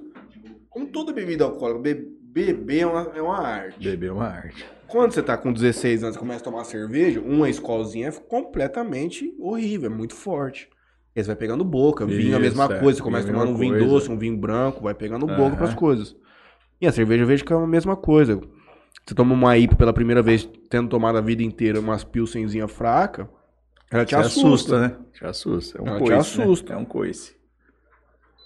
Só que aí entra nesse ponto mesmo de beber mais e menos. É. É uma... o foda é que acaba tomando desce muito. gosta e gosta bastante, acostuma. Mas a... Não sabe esse, a vontade que eu tô de tomar. você. esse é... é- Tá que pariu. Esse é, é um lema, se beba mais, beba menos e beba melhor, é um lema da cerveja artesanal. Não sei se, se é só marketing ou se vale. Não, vai. Né? É, a proposta da cerveja artesanal, como tem mais sabor, às vezes mais alcoólica, mais é a experiência. Mais cara, é, é a Não é pra experiência. você tomar derramado. É, não é. Se bem que já baixou muito o preço, era muito Uhum. mais cara antes. Uhum. Hoje você paga numa Heineken é, no boteco é 10 pau, 10, 12 pau, 14 pau, Ah, não é? E uma escola é 10 conto, É, 600 É, no bar é. 10 reais. uma escola, 10 uma real média. uma gelada, né? Então hoje você tem cerveja artesanal por, por exemplo, eu vendo aqui na cervejaria 15 reais esse litro, uma IPA, Litro, hein? um litro, Um a litro. Pilsen é 12, entendeu? barato. Barato. E é, porque a ideia, pelo menos a minha ideia, é dar acesso. Todo mundo tem que beber isso aí. Eu falo assim, ó, às vezes não vou ganhar muito dinheiro com isso aí, mas eu quero que todo mundo beba isso aí. Porque eu, uma das coisas que acontece lá na cervejaria que eu mais gosto, vai de gente de todo jeito lá. Uhum. Eu adoro quando chega lá no balcão da cervejaria, às vezes no sábado, geralmente é no sábado que a gente deixa aberta a loja lá da fábrica aberta assim de manhã e tal. O pessoal vai lá buscar esses growler lá. Cara, o que mais eu, mais gosto é quando chega um peão de fazenda, um pedreiro, um serralheiro, um cara assim, um cara trabalhador mais simples, cara. Bebedor de bebedor de, de, de, de Brahma, Antartiquinha e tal. O cara senta lá, toma uma cerveja e fala, caralho, cara. E depois no outro dia ele volta. Uhum. Cara, eu falei, conquistei mais um. Essa é até, uma, é até um ponto que acho que vale a pena a gente discutir é essa questão da, da comercialização. Como é que você faz? É só lá na fábrica que você vende? Você tem imposto para vender? É, tem algum em supermercado para vender? Como é que funciona isso? Tá, Só então, pra não esquecer, já vou lançar que depois eu quero ouvir. Que, que tem cerveja que dá mais ressaca que as outras, dor de É. cabeça que o povo fala? é, entra é primeiro uma nessa. ciência. então, lá na cervejaria hoje, a cervejaria foi o seguinte, a gente produz cerveja lá desde 2014. A partir de 2018, entre 2014 e 2018, nós, nós, o que nós vendia um pouquinho e tal, clandestino, e como é toda cervejaria começa, Uhum. né? E a gente a gente vendia, pagava a receita, fazia outra e, E assim, vendia para os amigos e tal, tal. A partir de 2018, a gente começou a investir um pouco mais, falar, ah, vamos fazer isso aqui e tal. Aí eu parei, larguei, eu, eu aposentei de ser dentista e tal, e fui, fazer, fui pegar firme na cerveja. É, ela ficou entre 2018 até 2020, 2021. Eu fiquei lutando para resolver o problema de documentação dela. E você não sabe o trampo que é esse negócio. Burocrático. É burocrático demais. É a mesma coisa eu abrir minha cervejaria ali que faz 5 mil litros por mês, é abrir uma planta da Ambev aqui de 1 milhão de litros por. A exigência é, é a mesma, né? Então é muito, é muito. Adequação estrutural, tudo. Adequação estrutural, Vigilância. documentação, é certificado de tudo, e vai órgão para lá. ó, pra você ter uma ideia, eu tenho um certificado lá do Comair. Comair é o Comando Militar da Aeronáutica. Você acredita? Aqui em Jales nem aeroporto homologado tem, e eu tenho que ter uma licença do Comair. Pra, por, sabe por quê? Porque eu tenho uma chaminézinha lá, De- deve, ser, deve ter lá o pé direito lá do prédio, tem, deve ter uns 6 metros. Ela solta uma fumacinha, e aí o bagaço de malte é um negócio que potencial de atração de fauna. Você atrai passarinho. Agora aqui em Jales não tem aeroporto, mano. Esse aeroporto aí não é homologado. Uhum. Tá né? vencido. A gente já. sabe que venceu e tal. Não tem voo regular aí, né? A minha cervejaria é pequena. Quanto passarinho que atrai lá? E outra, eu pego o malte, o malte a gente tira, acabou o bagaço, acabou fazer cerveja, tira o bagaço, eu en- en- ensaco ele e vem um, vem um amigo meu, ele, ele é registrado lá no, na CETES para isso, ele recolhe esse malte e dá para vaca de leite. Uhum. Pra criar bezerro, com isso aí engorda bezerro, é popor e tal. É reação, vira ração, porque é muito proteico, né? E, e eu tenho uma licença desse tipo, cara. Então nessa, isso é uma das 20 que eu tenho lá. É uma Entendeu? luta pra conseguir isso. Não, é um parto. Cada Você vez fez você aí no vai. peito ou você Eu fiz no peito. pra Eu fiz no peito, eu contratei, não deu Despachante, certo. E não tem muita gente que sabe disso aí. Lá pro lado de São Paulo tem um mais especializado. Aqui não tem. Uhum. Então Hoje você é vai. Hoje eu que faço tudo. Aí no final das contas eu fiz um curso de produção cervejeira, então virei mestre cervejeiro, tenho um CRQ e tal, não sei o quê. E para assinar lá. E então a gente a gente ficou até 2021 assim. Aí o que aconteceu? Eu tava clandestino e vendendo cerveja e fazendo um evento lá, pondo 500 pessoas lá e o pau comendo e tal, não sei o quê. E a cervejinha, graças a Deus, nunca deu problema e tal. Uhum. Acho que é muito difícil. Tipo assim, a não ser que acontecesse alguma coisa. Denúncia, né? Que é o grande É, problema, é, cara. provavelmente foi. Mas eu acho que Naturalmente não é, mas Depende. o cara vem pra te fuder. E- dependendo da denúncia, tipo, às vezes o, o cara que vai lá, talvez pra fiscalizar, o cara às vezes é até consumidor teu. Não, então, o que aconteceu? Chegou lá um belo dia, lá eu tava dando cerveja, chegou o fiscal do, do Ministério da Agricultura, que é o órgão que regula a comercialização, e pediu a documentação, eu falei, foi honesto pra ele, falou, ó, Isso antes ou depois de 2018? Já não, tinha em iniciado. 2021 agora. Já tinha iniciado o É, o processo ano de obtenção das coisas. Aí eu já tava no meio do processo das coisas. Cadê o coisa e tal? Ele falou, ó, não tem e tal. Ele falou, ó, então vou ter que te autuar e tal. Mas foi super de boa, cara, gente boa pra caramba. Tratei ele bem e tal. O cara, puta, 10. Cara, nem É é só- daqui. Rio Preto. Rio Preto. Aí pediu pra mim parar, parei, eu atendi a- as exigências lá que ele pediu. Aí deu uma acelerada, mesmo assim foi quase um ano fechada. Sem poder fazer cerveja. Aí nesse, nesse meio tempo, a gente comprou um equipamento grande. Então hoje tem um equipamento profissional lá, veio lá de Bento Gonçalves lá tal. Aí montou uma cervejaria profissional agora. Então ela tem lá, hora vocês vão lá, faço questão de vocês ir lá tomar um chopp com a gente. E aí a gente montou essa fábrica lá. Então hoje é Só você tem, sim, já. 100%. É, só eu. Da, Mas tem nessa muito estrutura, é, fabricação sou eu. Uhum. Que eu saiba, sou eu aqui. né, O resto é só legalizada e tal. Os caras só vendem. É, só, são, né? são, os que tem são tudo revendedor, né? Ah, tá. e de outras marcas e tal. Então, a gente montou a fábrica, levou mais um tempo, a parte burocrática é foda. E aí ela foi liberada em agora, hein? Foi em 30 de setembro, Uhum. liberaram a, planta, né? Bem recente. Aí liberou, comercial, já começou a fazer cerveja, Você tá produzindo Então- quantos litros mês? Estamos produzindo mais ou menos 3 mil litros por mês, né? E aí, o que você me perguntou, se, se tinha pão de venda, onde vende. Por enquanto, a gente vende só lá na cervejaria. Esses 3 mil litros é, um, é uma litragem que não dá para sair, na minha visão, não dá para sair, atender o mercado. Uhum. Entendeu? Você tem que ter uma. uma, uma, dá para atender assim, atender um, um supermercado, atender uma conveniência, atender. Né? Não dá para sair muito. Então a gente vende quase tudo isso ali dentro da cervejaria. Então agora a gente está fazendo lá toda sexta, um- começamos sexta passada um happy hour. Né? Nossa. Então toda hora tá tendo um som lá, tá tendo um churrasco, vamos fazer uns negócios, que nem sexta agora vai o Thiago Abra lá assar um BBQ lá, sonzinho do botão, tal e coisa e chopp. Né? Então toda vocês vai ter Cerveja. programações, cerveja, chopp, né? e aí a gente, por exemplo, hoje em dia a gente tá só com esses dois estilos, o Pilsen, né? E, o, e, o, e o IPA. Esses dois estão registrados, ó, você vê que tem tá o registro aqui, ó Mapa. tem um mapa tal. E mas a gente fazia sete tipos de chopp lá, sete tipos de cerveja. Pra você conseguir produzir outro tipo agora sem conseguir outras liberações.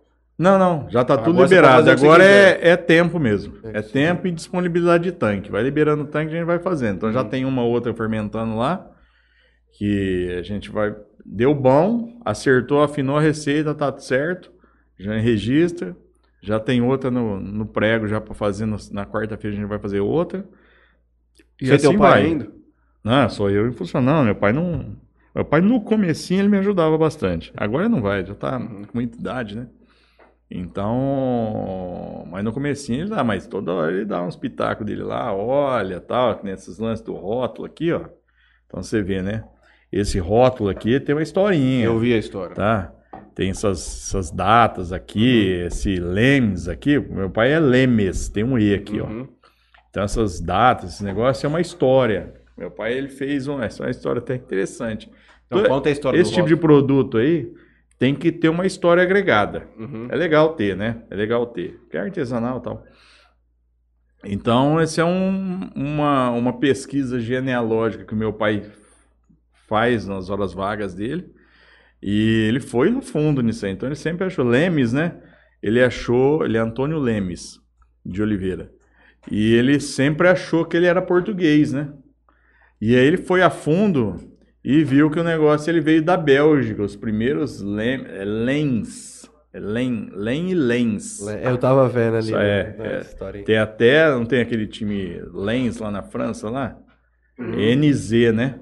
Aquilo lá é, é, Uma é, uma, é uma vertente. vertente da família dele que foi para aquele lado lá. Então esse povo veio da, da Bélgica. E aí, cara, quando ele falou que veio da Bélgica, eu tava começando a fazer cerveja, pensando em fazer cerveja. Aí casou a história, né? Que a Bélgica é o lugar da maior variedade de cervejas que existe. Entendeu? A cerveja diferentona é a escola. Tem até uma escola, chama escola belga. Tem a escola americana de cerveja, tem a escola alemã, tem a escola belga de cerveja. Entendeu? Então, assim, é porque tem muita variedade de cerveja. São outros tipos de cerveja. Qual que é a tal. história da cerveja? Quando começou essa merda? Cerveja é o seguinte, cerveja, dizem que a cerveja começou lá, acho que na Suméria, lá na época do- das pirâmides, lá nos faraó e tal. A cerveja foi, foi, foi descoberta por acaso. A maioria das coisas deve ter É, sido. a maioria dessas bebidas foi por acaso. Então o cara lá socava o pão, né? Tinha um moinhozinho para um pilãozinho para triturar o, o, o trigo para fazer o pão. Aí um belo dia lá deixaram restos de, de trigo ali na cumbuca do negócio lá do, do socador e choveu. Choveu, aquele trem escorreu e ficou uns dias lá. Ficou na cumbuca lá. E aí fermentou. Água e grão, com temperatura, tudo fermenta. Entendeu? Azeda, né? Vamos dizer, azeda, né? Aí chegou um abençoado lá e tomou aquilo lá. Tomou aquilo lá, devia estar num arco danado. Achou bom demais, né? Deu um grau, né? E aí começaram. Aí daí que fizeram as, a maioria das bebidas, as bebidas são elas começaram fermentadas. Até o uísque, por exemplo. O uísque primeiro ele é fermentado, pinga, né? Para depois ser destilado. Então, acharam bom aquele negócio, começaram a tomar e começaram a fazer. Aí foi, foi lá para Europa, isso aí andou com os romanos aí e tal. Foi lá para Europa, começaram a adicionar umas ervas, que não era o lúpulo. E aí isso aí era feito para tipo medicinal, assim, entendeu? Mas tinha, às vezes usava algumas ervas que matavam os caras. Né? Acontece. É, acontece, é experiência, né? Até pegar a mão, alguém morre, pra, né? A ciência é assim. Sempre alguém vai pagar o pato, né? E até que descobriram o lúpulo. O lúpulo já foi descoberto lá na Alemanha, tal. Usaram lá, A tal. cerveja moderna, então a gente pode dizer que é A cerveja moderna nasceu na Alemanha. Uhum. Nasceu na Alemanha. Né? Que nem, você viu aquela série do Vikings lá, que os caras Skol. É, Aquilo é a cerveja deles lá. eu- Aquilo é Aquela o cerveja. chama Grut. Grut. É uma cerveja mais é uma cerveja aquilo lá. Eu não vivi. Ah, é as bebidas dos, que os caras estão sempre é, bebendo. que eles lá brindavam Skol lá e É. tal. Até falava Skol, né? É, eu acho que deve ser o Viva, o Tintim lá deles lá, é o né? saúde deles, é, eu o acho. saúde, né? Aí aquilo é o gruit, né? O gruit era uma, é uma, aquilo é feito de cevada, fermenta ali, o negócio é arcaicão, né? E, tal, e põe uma- alguma erva lá para tirar o doce, não ficar muito doce, e toma. E aí a cerveja moderna, sim, aí ela nasceu na Alemanha. Até a refrigeração da cerveja nasceu na Alemanha. Então a, a cerveja mais famosa que existe hoje, dessas cervejas modernas, é a Pilsner. É a Pilsen. E nasceu, na, nasceu lá na. na- é, se eu não me engano, é, é na Bavária. Então foi um alemão que foi lá e ele inventou o método de refrigeração. Porque o que, que os caras faziam? Era tudo cerveja ale. Cerveja ale, ela não precisa de tanta temperatura para fermentar. Então ela fermenta aí 18, 22 graus, que acho que deve ser no verão Que é o que da pega. Europa é o que pega, né? Aí os caras inventaram, descobriram uma levedura que fermentava a temperatura mais baixa e que dava uma cerveja mais limpa, que é a Pilsen. Mas precisava controlar, e, e aí só fazia essa cerveja no inverno. Aí que o abençoado foi lá, descobriu um jeito de Enterrou. fazer a refrigeração. Então os caras faziam cerveja de qualquer época do, mundo, do, do ano, enterrava nas cavernas, e nas cavernas o que, que eles faziam? Pegava gelo durante o inverno, cortava barra de gelo bruta, da, da geleira assim, levava para baixo da terra, nos porões lá, e armazenava aquilo lá. Aquele gelo virava o- a primavera e o verão inteiro ali. Uhum. E armazenava a cerveja ali. E aí saiu a Pilsen. Mais ou menos foi essa história aí. Olha que coisa. Você sabe a história da, de como surgiu o Oktoberfest? Que Ah, eu já assisti vi um pouco pedaço da lá. série. É do Eu Oktoberfest? assisti um começo dela lá. Eu não, Da, não sei da briga direito. entre os irmãos lá, por causa do ponto. É, é. uma brigueira danada, né, cara? Isso. Sujeira da porra. Porque querendo ou não, acho que pra nós brasileiros, tipo, a referência que a gente tem de, de cerveja, de festa, essas coisas, é o né? Oktoberfest. Oktoberfest. Até que o pessoal lá no sul traz também pra, Tem pra lá ter Blumenau, lá lá. e tal. Não sei como você não você já foi? Nunca fui, Já cara. quis ir, né? Já. É tua cara de ir no. Oktoberfest. Oktoberfest eu fui uma vez, até tá na foto aí do É. coisa, eu tava naquela lá, foi a uma vez que eu fui em Blumenau, é a Summerfest. É a Oktoberfest de verão. Uhum. Que a Oktoberfest é em outubro mesmo, né? Aí teve a Summerfest lá. É um- uma mini Oktoberfest lá. Mas essa da história eu não sei. Essa, essa aí Como é que realmente surgiu eu não também, sei. não. Eu vi lá um pouquinho da série lá, mas. E a É, ressaca? você quer um Que negócio que de um é festival. Ah, então. Por que, que os Aí, caras o fazem, que que rapaz, é eu não tomo ressaca, né? eu não tomo brama de agudo, eu não tomo não sei o Ressaca é o quê. seguinte, ó. caras só tomam brama de agudo, patrão, senão me Não, dá fala da água isso aí É. também. Da Primeiro água é o de seguinte. Agudo, de Jaguariúna. É, cerveja tem que ter um padrão, certo? Uhum. Pra mesma brama que você toma, vai, agudos, tem que ser a mesma brama que é produzida em Jacareí, São José dos Campos, tem que ser igual o gosto. Só que a água de agudos é diferente da água de Jacareí, Uhum. ou de São José, ou de Jaguariúna e tal, onde tem as plantas lá, né? Ou da que é feita lá no Nordeste e tal. Então, para isso, precisa corrigir, para chegar num padrão de água. E aí tem um outro porém. O que que acontece? Essas cervejas, elas vão tem, elas são feitas, por exemplo, uma cerveja Pilsen minha, ela leva mais ou menos 30 dias para ficar pronta. Então ela vai 7 dias fermentando, mais uns 20 dias eu deixo maturando e aí eu engarrafo ela. Certo? Então vai dar uns 30 dias mais ou menos. Uma cerveja da Ambev não faz isso. Você imagina os caras ficar 30 dias trem parado lá. Você pergunta aí pro seu pai aí como, como é que era as cervejas antigamente. Muito melhor que era hoje. A Antártica lá atrás, 30 anos atrás, era mas muito melhor, muito mais forte também. Né? Por quê? Porque não tinha tecnologia, né? A tecnologia que tinha era isso aí que tem. Era que- cara também. né? É, Era aquelas ficava- latas de ferro. É, e ficava, e ficava caro fazer. Olha, Naquela época era o que tinha, né? Uhum. Então era isso aí. A receita era 10 dias, 7 dias fermentando, 20 dias maturando. Normal. Mas o consumo era um, né? Hoje em dia o consumo é muito maior. Então uma cerveja Ambev hoje, eu vou te falar que ela não leva 7 dias para ser engarrafada. Também acho que não. Por quê? Você tem tecnologia para isso. Primeira coisa, tem E tecnologia acelera os processos. acelera muito o processo. E aí, velho, nesse acelerar do processo, é, precisa usar aditivo Uhum. para chegar nisso aí. Entendeu? Nesse acelerar do processo. Não que seja uma coisa maléfica, mas tem que usar aditivo. E é o que dá muita ressaca. O que dá muita ressaca é um negócio chamado álcool superior. Então, por exemplo, uma cerveja, normalmente, ela leva sete dias para fermentar. Ela vai, é uma cerveja Pilsen. O fermentar significa alcoolizar. É, é transformar aquele, é, aquela, aquele, aquele açúcar que a gente extraiu do malte Em álcool. em álcool e, e gás carbônico, tá? Então, a, levam a, levedura vai consumindo aquele açúcar, vai transformando em etanol Uhum. e gás carbônico, certo? Então isso leva um tempo para acontecer, tá? E depois tem que fazer a maturação, que é dar frio nela para ela sedimentar, ir tirando. E nesse nesse meio aí de fermentação e maturação, o vai expulsando subs- metais pesados que tem do processo, vai vai é, substâncias que são é, danosas, você entendeu? Sulfeto, essas coisas e tal. Agora, isso leva um tempo para fazer. Agora, quando faz uma cerveja, vamos dizer que em uma semana ela está pronta, eh, não é que pula. Acelera demais, às vezes não sai isso aí.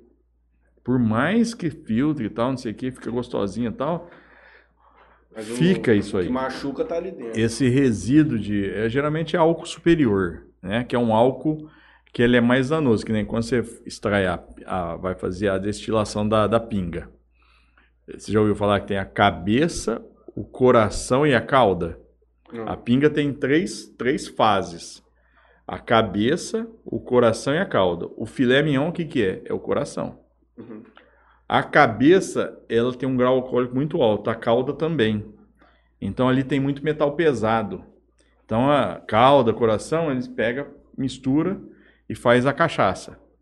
Essas cachaças mais baratas. O coração que faz a pinga top. Ah, Que aí os caras põem uma maturada, dá aquele cuidado tal. Que é aquela pinguinha que você pode tomar, ela vai deixar você de fogo, mas não vai dar aquela ressaca, Uhum. entendeu? Isso é macia. Já tomei muito. É. Tinha um sogro meu que faz cachaça ali em Estrela do Oeste. Aí, então. Aí, é, nisso tudo, mas tudo isso precisa de um tempo para evaporar, vamos dizer assim, tá? Para sair daquele, daquele, daquele, daquele composto ali, né? Então, a cerveja que ficou aí uma semana, dez dias para ficar pronta, desde fazer até, até ir para garrafa, velho. Tem na- coisa nela ainda. é, não saiu tudo, né? Então, se você exagerar nela, derruba você no outro dia, no outro dia, né? Eu é, dia que você vai é sentir normal, ela. é todo mundo fala que depois que vai ficando velho vai tendo ressacas absurdas, Nossa. mas eu sou uma pessoa um dos motivos que eu eu te falei, 2021 bebi deve ter sido o ano que eu mais bebi na minha vida, sem Todo dúvida. dia, Foi um dos melhores anos da minha vida, É. foi excelente. Só que depois disso, aliás, durante isso, eu tava demorando três dias pra me É. recuperar integralmente, pra pra pra tá completamente Tá pronto pra outra, é. assim. Não, pra beber eu tava sempre pronto. o problema era pra desempenhar 100%. Sim. Era, tava me machucando muito. E hoje eu, eu parei de beber. Eu considero que eu parei de beber. É. Porque fazia tempo que eu não bebia, tomei uns seis chopp lá no Chiquinho lá, saí de lá transtornado. Hoje nós vamos tomar esses duas, essas duas aí. Já vou botar boneco também. E eu acordo amanhã, não vou acordar 100%, mas não vou acordar mal. Agora, se eu tomava 40 bujuda de brama, Ah, não. Aí começava a beber mesmo. 11 horas da manhã, parava 11 horas da manhã do outro dia. A não gente chegou a como, tomar né? 80 lata aqui. Aqui tem, Ave tá? Aqui a gente bebeu muito nesse podcast. É. Bebemos muito aqui. Era quase todo o programa. Era quase todo. É, a gente- acho que a gente só não tomava. Aí gente, que dava os problemas de 5 horas que você me falou. se a gente virasse pra você e falasse assim: você, você quer beber algum, você quer beber uma cerveja? Então você fala assim: ah, eu não bebo. Aí eu acho que é o dia que talvez a gente não iria beber. É. Não bebia tanto. Mas aí Quando nós só fala não assim, bebia, "Ah, quando nós tinha um pouco de. Achava que, tipo, um cara mais velho, assim. É, um um cara que a gente respeitava, É, dava um, aí a gente dava um uma. respeito Ah. diferente. Mas do resto. Não, já saí daqui. Vixe, já aconteceu cada coisa. Na verdade, nós estamos indo pra quase 200 programas. Eu nem lembro mais com quem nós falamos aqui. Lembra que a gente tava até hoje conversando disso? A gente passou na frente da, da Maroca. Aí ele falou assim: Ô, o Magalhães quer falar com você. O Magalhães veio aqui já, hum, faz muito tempo já. Aí eu falei: Ah, beleza e tal, não sei. Aí ele falou assim: Cara, já falou com tanta Eu não consigo gente, mencionar, cara, acho que que umas- não- Eu não consigo falar 50 pessoas, eu acho. Ah, consegue sim. Eu tenho problema de cabeça. 50 é muito, cara. Eu dei um papo pra você escrever São 50 com pessoas. que já- 190? 190 190 esse programa aqui? Cara, é gente pra caralho. Mês que vem a gente faz dois anos já. É gente pra cacete. É gente pra cacete, cara. gente. E, mas essa é a maior alegria desde o começo, sempre foi a grande alegria nossa. É, é o que isso nos oportuniza. Nós já ouvimos de tudo aqui. Hoje É. nós estamos conhecendo como que é a história da produção de cerveja e tudo mais. Já veio de gente de tudo quanto é tipo. Queria ter cabeça pra conseguir acessar todas essas memórias muito facilmente. E uma outra coisa que é muito legal é que, por exemplo, talvez se a gente não tivesse isso, talvez eu nunca ia saber a sua história. Aham. É. Talvez eu nunca É. conversaria com você. Aham. É, tipo assim, você tá lá no clube, tava lá. Então, tipo assim, talvez você seria uma pessoa lá no clube, me ver, Aham. é isso. Então, acho que o legal disso é, é conhecer pessoas e, e ter o contato de conversar tão a fundo da vida de cada um. É. Porque Isso é às vezes bacana, né? a gente sabia muita, de muitas pessoas quem era. Por exemplo, um cara que a gente. Não, eu isso é acho- o bacana da internet, né? A internet fez isso, né? Não sei Exato. se acelerou esses processos agora na- no período que a gente passou aí da pandemia aí e fez essa, né? Exato. Por exemplo, um cara que. O Kiko aqui da Sabor Aqui. Pô, eu sabia quem era ele. Sabia que o, o Kiko era o dono da Sabor Aqui.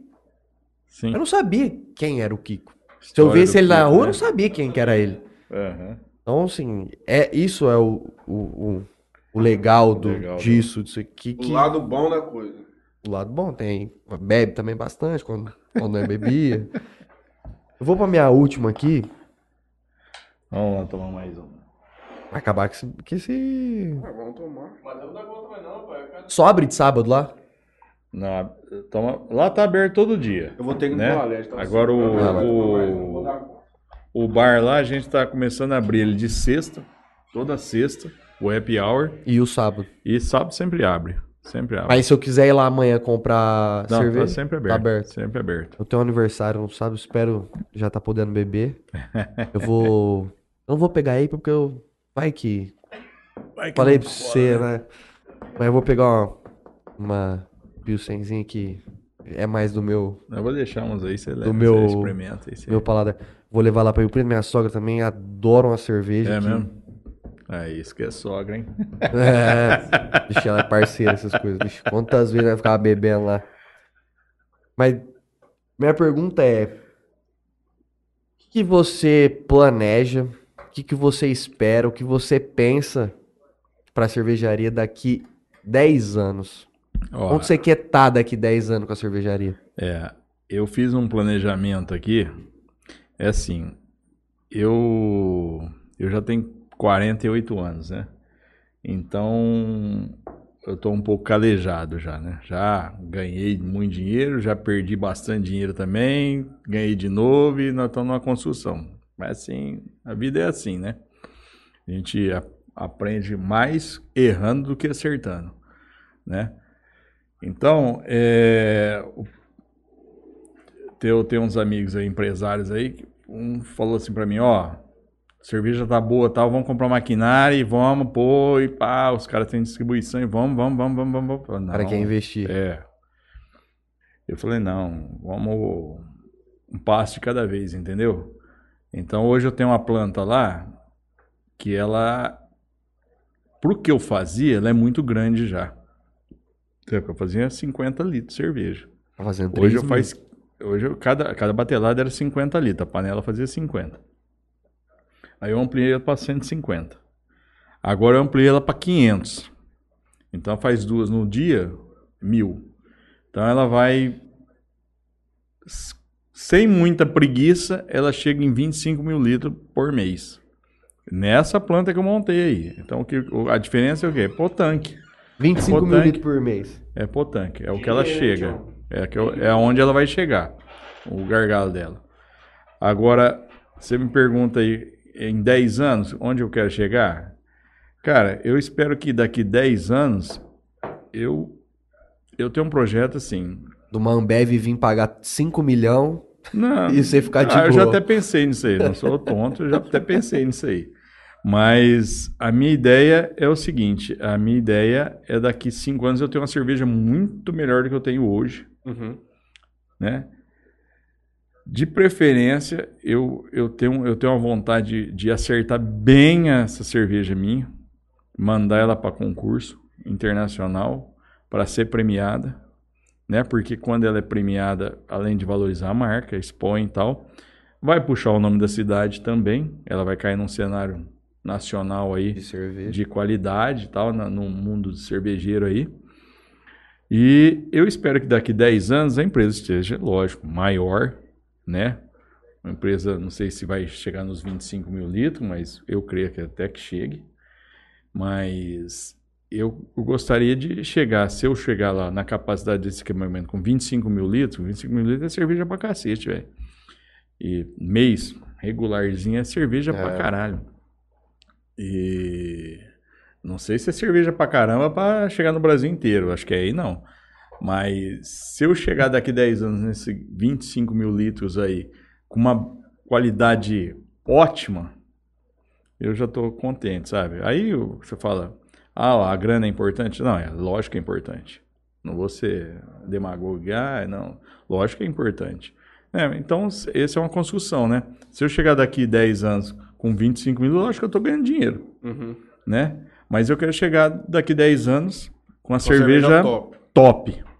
Que, que nem hoje você- lembrou lá, né? Ó, o que que tinha lá na época daqui 10 anos atrás? É, tinha Baden-Baden e Colorado. Então, o que que eu quero lá da, daqui 10 anos? Vai na... Nossa, tem uma Beerlens, cara. Puta, tem uma IPA, tem uma Pilsen top da Beerlens. Em qualquer lugar, vamos dizer, que do Um Brasil flagship, aí. quer virar. É, é isso que eu, que eu espero é isso. Beleza, dinheiro vai ser consequência disso aí. Então, eu, eu, eu, eu, desde o começo, eu sempre, eu demorei muito tempo para fazer IPA. Não, eu demorei demais para fazer IPA. Eu fazia só Pilsen, fazia uma Weiss, fazia Stout, fazia Red Ale, não fazia IPA, cara. Tinha um amigo meu que falava que gostava de IPA. Ó, faz uma IPA. Eu falei, cara, eu não gosto de IPA, cara. Porque eu não tinha o paladar ainda pra IPA.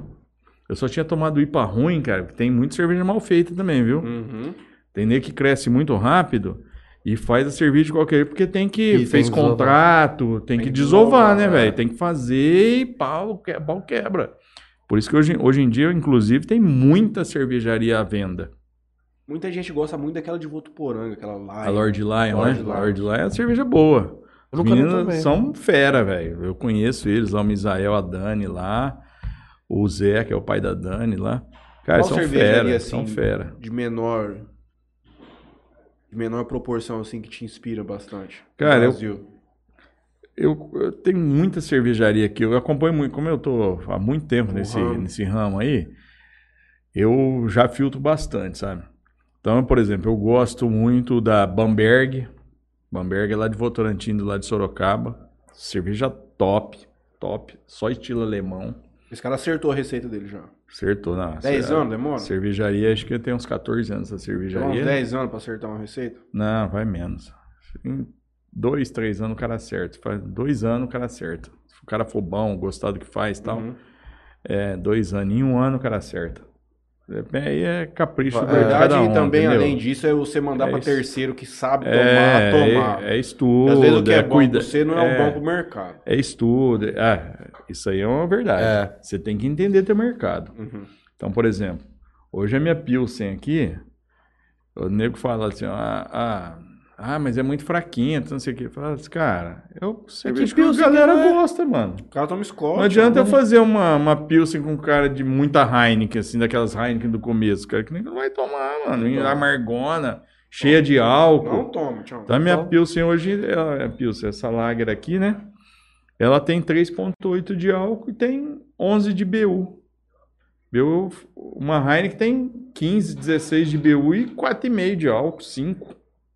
Entendeu? Então ela é mais fraca que uma Heineken. E só que como ela é, é muito maltada, ela é mais forte.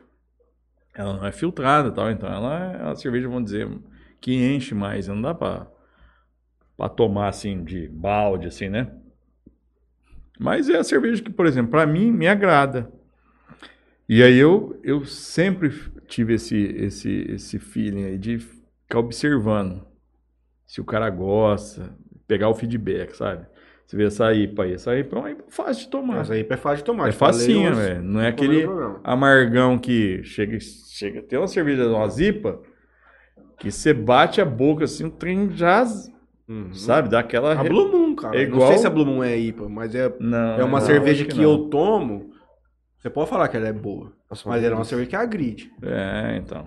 Ela é uma Entendeu? cerveja forte. Ela é Tem Você cerveja toma que ela, já tipo assim, pega- não- eu não gosto. Ela é blonde ale ou não? Ah, Cara, não- não- ela é de trigo, né? Eu acho que ela é trigo, sei lá. Mas, ó, Faz A tempo que eu adoro. É forte forte. no álcool, Mas né? dá pra tomar. Mas dá pra tomar. Ela não te ma- ela não É. é uma cerveja forte. Uma assim. garrafinha assim, já te derruba, né? Porque ela é Boa, forte pra caralho. Boa, boa, boa. Agora, por exemplo, tem Belgian cerveja de. Tem cerveja de, de IPA que você bate, é a mesma coisa que tomar bolda é mais gostoso. Não é? Que bate, não desce, né, cara? Eu, eu já não curto muito. Então eu faço assim. um o cara assunto. falava assim: Ó, você faz isso, fala, não, cara, só faço cerveja que eu gosto. Uhum. Tem que ser boa pra mim beber. Então a Blue minha. Moon tem laranja. É, Blue Moon tem laranja. Tem- É, é- é belga, né? O que, que você acha dessa nova entrada? Estão tentando de novo colocar no mercado brasileiro uma coisa que já é estabelecida no mercado americano, que é essa cerve- cerveja ultrafiltrada. É a que a gente falou já aqui, só pra gente encerrar com esse assunto.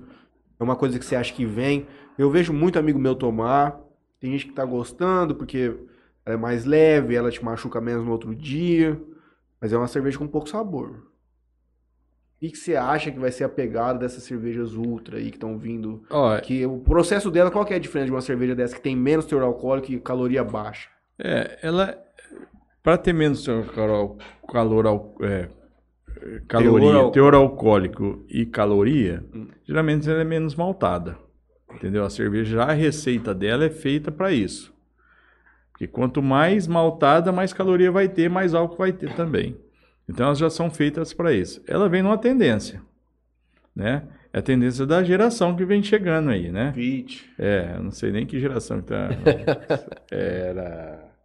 tem Não, fit que eu falo assim, da povo mais É, atleta, é, assim, é. mais saúde. Por exemplo, a geração sua é diferente da minha, vocês são bem mais novos que eu. Uhum. Então, por exemplo, eu sou do tempo que tomava Bramona Malte 90. Entendeu? Vocês já chegaram lá na época lá da escola, tal, Brahma, Brahma Brahma Chopp. Né? Brahma Chopp. Brahma Chopp, pegaram a Bavária, de repente, tal. Não, não tinha. Acho que não, Não né? Então. Kaiser um pouquinho. Um finzinho Ah, não da tomava, Kaiser era ali, finzinho, mas não era uma tá? coisa assim. É, nove skin, por Não, aí, quando né? eu comecei a tomar cerveja, era muito simples a vida do brasileiro. É. Era Brahma. Skol. Brahma Skol, Era só tinha era isso aí, Brahma é. Quando você mudou pra São Paulo? Comecei não- tomando Skol Malte? em São Paulo, come- aí eu mudei pra Brahma, tomei Brahma São Paulo Brameiro, inteiro, em sete Brameiro. Tomando Isso é Brahma. da época do Só Brameiro. Brahma. Gostava Então- de Serra Malte, né, São Paulo. Serra Malte, velho, cerveja boa, hein, velho. Forte, hein? E Gostava. boa, só que era boa. Então, Brahma litrão naquele Macfield. Deve ter tomado mais de 100 mil garrafas naquilo lá, com 7 anos. Vai tomar. Trem, trem bom demais. Vamos ler agora no final. então é... essa cerveja que vem aí, ultra filtrada e tal, ela vem na tendência de mercado. Os É caras outra vêm. proposta, sim. A proposta é essa. Então é a cerveja menos calórica. É a geração que está entrando aí. Uhum. Fit. Então é a cerveja menos calórica. É a cerveja que agride menos quem de repente tem alguma intolerância alimentar. Uhum. Público Né? feminino. Público muito grande. feminino. O cara que já não está topando mais tanto álcool por conta dos danos que o álcool causa, né? Então já vem nessa pegada, é igual a cerveja zero, zero álcool. Não tinha, né? Só tinha aquela Tinha a Braminha, Tinha a Zé. Brahma, era, que é Braminha douradinha zero e tinha uma da Antártica lá. E- Tinha mesmo uma é, outra. uma outra, ela tem até um nome diferente. Ela né? era um nome que já é, era. é. Como é que Caralho. chama, cara? Qual que é a Antártica? É uma das primeiras zero que teve aí. E você vê, hoje em dia tem Budweiser zero. Começou com a Heineken, né? Zero, agora tem a Bud A primeira vez que eu zero. tomei uma Heineken Zero foi lá em São Paulo. Eu me lembro até hoje. O começo dela era muito parecido. É. Mas aí o final dela na tua boca, você sente que ela Você dá uma boa. que Ela morre. Você faz Ela assim, morre, é. Ela morre. Que Se você falta. tomar Budweiser, então você, você chora. Parece que tá tomando uma sopa. Sem foda, gás cara. e doce. Esse é É, ponto, ruim pra caralho. A Budweiser Zero, ela parece aquela. Você viu aquela. Tem uma cerveja que é Dog Dog Beer. Eu já comprei o meu cachorro, cara. Ah, já comeu o teu cachorro? Já. Parece aquilo lá. Mesma coisa da O Budweiser. lá em São Paulo ganhou no aniversário dele uma vez um vinho e uma cerveja. Pega o YouTube aí, Juninho. Depois a gente descobre. Perguntar pro chat GPT. Cronenbeer? Cronenbeer? Cronenbeer. Cronenbeer. Isso aí mesmo. Cronenbeer.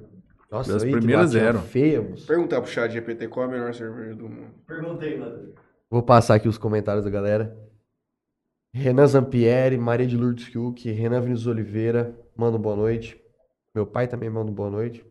E manda Marcelo Okajima, o homem que entende tudo de cerveja em Jales. É. Parabéns à Cerveja Lentes. Boa demais. Sistema Oliver. Apreciei uma Lemes ontem. Dele Garcia manda boa noite. Fernanda Camacho. O melhor chopp de todo o Noroeste Paulista. Fernanda, Oliver, Delay, meu vizinho. Professor Alan Rodrigues a manda minha boa irmã é noite. amiga da sua filha, se não me engano. Ah, você é filho do Delay? Sou filho dele. Ah, é? Ah, a Vitória, amigo do Vitória. Natan, meu filho. Elisângela Silva Pontel. Marcelo, Ah. mestre do chopp.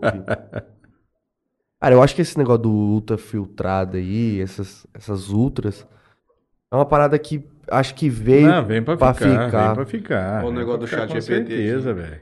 Eu pergunto qual é a melhor cerveja do mundo. Não, há- não há cerveja universalmente considerada como a melhor do mundo, já que isso é subjetivo e depende do gosto pessoal de cada pessoa. Algumas cervejas altamente elogiadas incluem, nunca ouvi falar de nenhuma, West, West Letter em 12, Russian River Pliny the Elder e Cantillon Gills. Vai tomar no cu. Cadê a Brahma aqui dentro?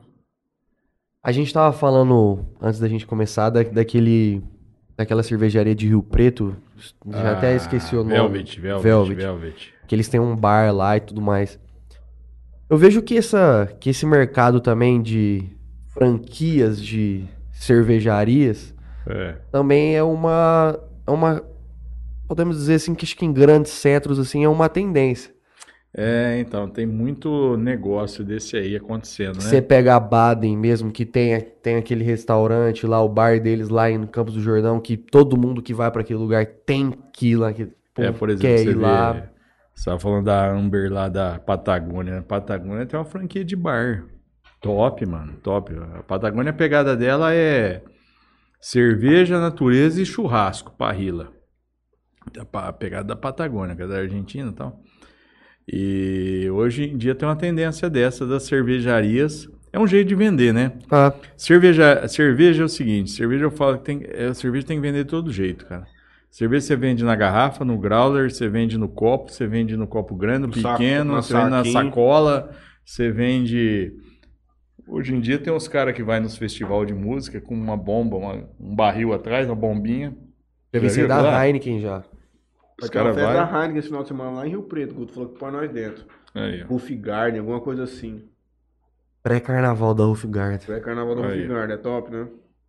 Só que não é open bar não, viu? É duas Oi. horas de, de Heineken open bar, depois você prepara o bolso. Foi para Não, o fica bordo. duas horas e vai embora, hein? É uns 15 pila. Ou nós chega né? duas horas, mas duas horas nós bebe colocado bebe- mesmo. Nós carça o pé bonito. Mano, as- essas festas que tem aí é dos caras que fez, aqueles que os moleque foi.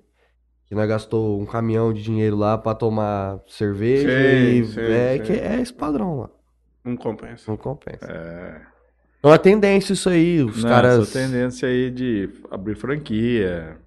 Tem franquia bem sucedida, quando é bem estruturada, que nem essa da Patagônia, que nem o quiosque da Brahma, que nem tem. Aí, aí Ambev, né? Vamos falar de Ambev. Aí tem o quiosque da Colorado, hoje em dia. Tem lá o vagão de trem lá da Eisenbahn, que é Uhum. Heineken, É. né? Tem. Não sei se tem. Acho que tem um negócio que chama Heineken Experience, Tem. que é um troço aí. Então Heineken tem essas marcas aí, que as marcas líder aí, que, que tem um negócio bem estruturado, né? Por exemplo, a... Tem outras cervejarias menores lá que tem, tem negócios bem estruturados, né? Agora, tem, tem outros que não são... que o pessoal sai, que não são tão bem estruturados, que nem eu estava falando aqui da Fábrica 1. Sim. Ficou aí, o que, que durou aqui? Seis meses aqui? Lembro que o dia que eu fui pensar em tomar o chopp tinha fechado. O problema maior aqui não foi a questão da, Do da shopping, estrutura da estrutura. coisa, foi o problema local. É, mas eu acho assim, que nem você falou. Lá em Mirassol Quando... quebrou sem abrir. É, quebrou sem abrir. No monte de lugar Tá fecha. fechando, é. O problema não é só local, o problema é lá na, lá Na na franqueadora, né? Eu acho que Não é o um primeiro... negócio que, que, vamos falar assim, bem estruturado para atender bem logística, porque isso aí dem- demanda um monte de coisa, né? E outra, pra você abrir um, um bar, um negócio que vai ter só cerveja sua, a sua cerveja, o seu chopp tem que ser top. Não, e- Porque É. se não, porque a galera É um tá indo pra lá é, pra tomar Na verdade, é um, é um conjunto, né? O show tem que ser top, o serviço tem que ser top e o cara que tá tocando tem, Tem que que, gostar do negócio. Porque vender cerveja, velho. Cara, eu acho cerveja assim, tem num, que num tá- cenário como esse, eu não digo nem que você tem que ser o melhor. Você tem que ter um padrão É. nessa tua bebida. Porque o- qual que era o grande problema que a gente via ali? Um fluxo muito grande de gente, bica de pilsen derramando. Não tinha padrão. As bicas estouravam, só vinha espuma, o cara tinha que vir lá com o cartãozinho pra te dar outro chopp. Tinha que É, trocar barril problema, lá né? dentro, ficava uma Problema fila do toda hora. caralho. Aqui, bem ou mal, eu, eu gostava do tipo de coisa. Eu não precisava esperar garçom me servir.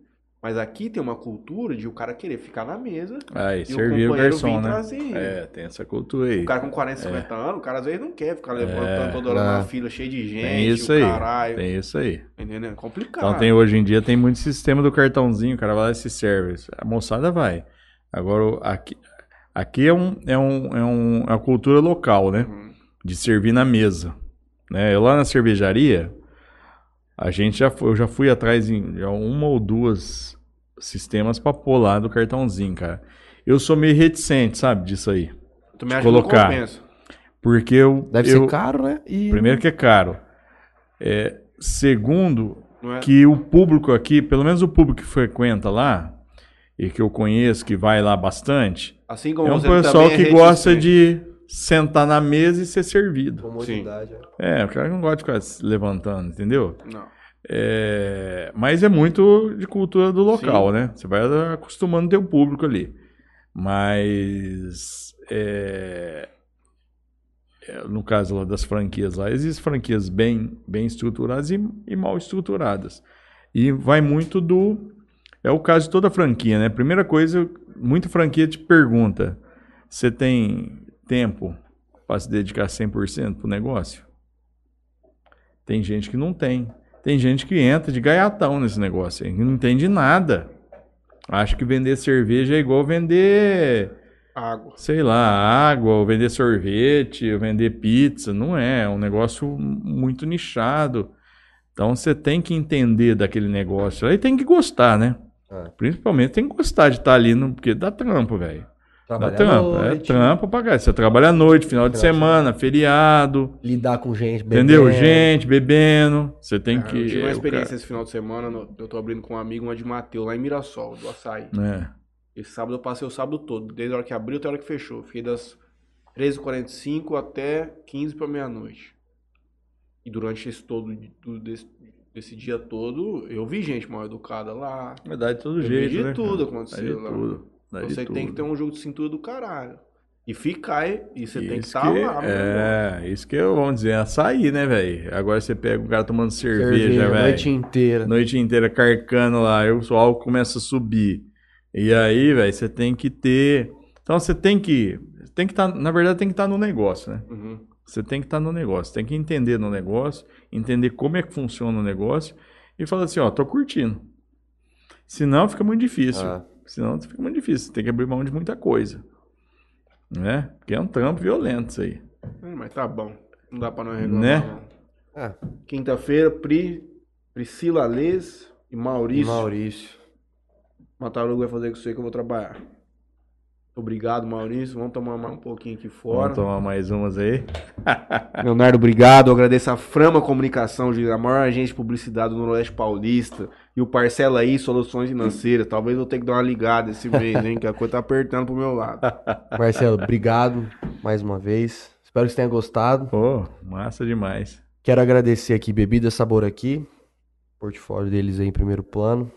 É, Toquinho Center Car e Oliver, corretora de seguros. Se você estiver precisando aí faz, segurar seu carro. Tô O precisando. Oliver é 100%, hein, A velho? gente falou, acho que foi no programa passado. Ninguém- muita gente não dá importância pra seguro. Seguro morre de velho, gente. Mas quando, quando acontece alguma coisa, fala, puta, se eu tivesse um seguro. Então, se você aí não tem seguro, ou se você precisa de uma cotação para seguro, o pessoal da Oliver vai te ajudar nisso. Obrigado a todos mais uma vez.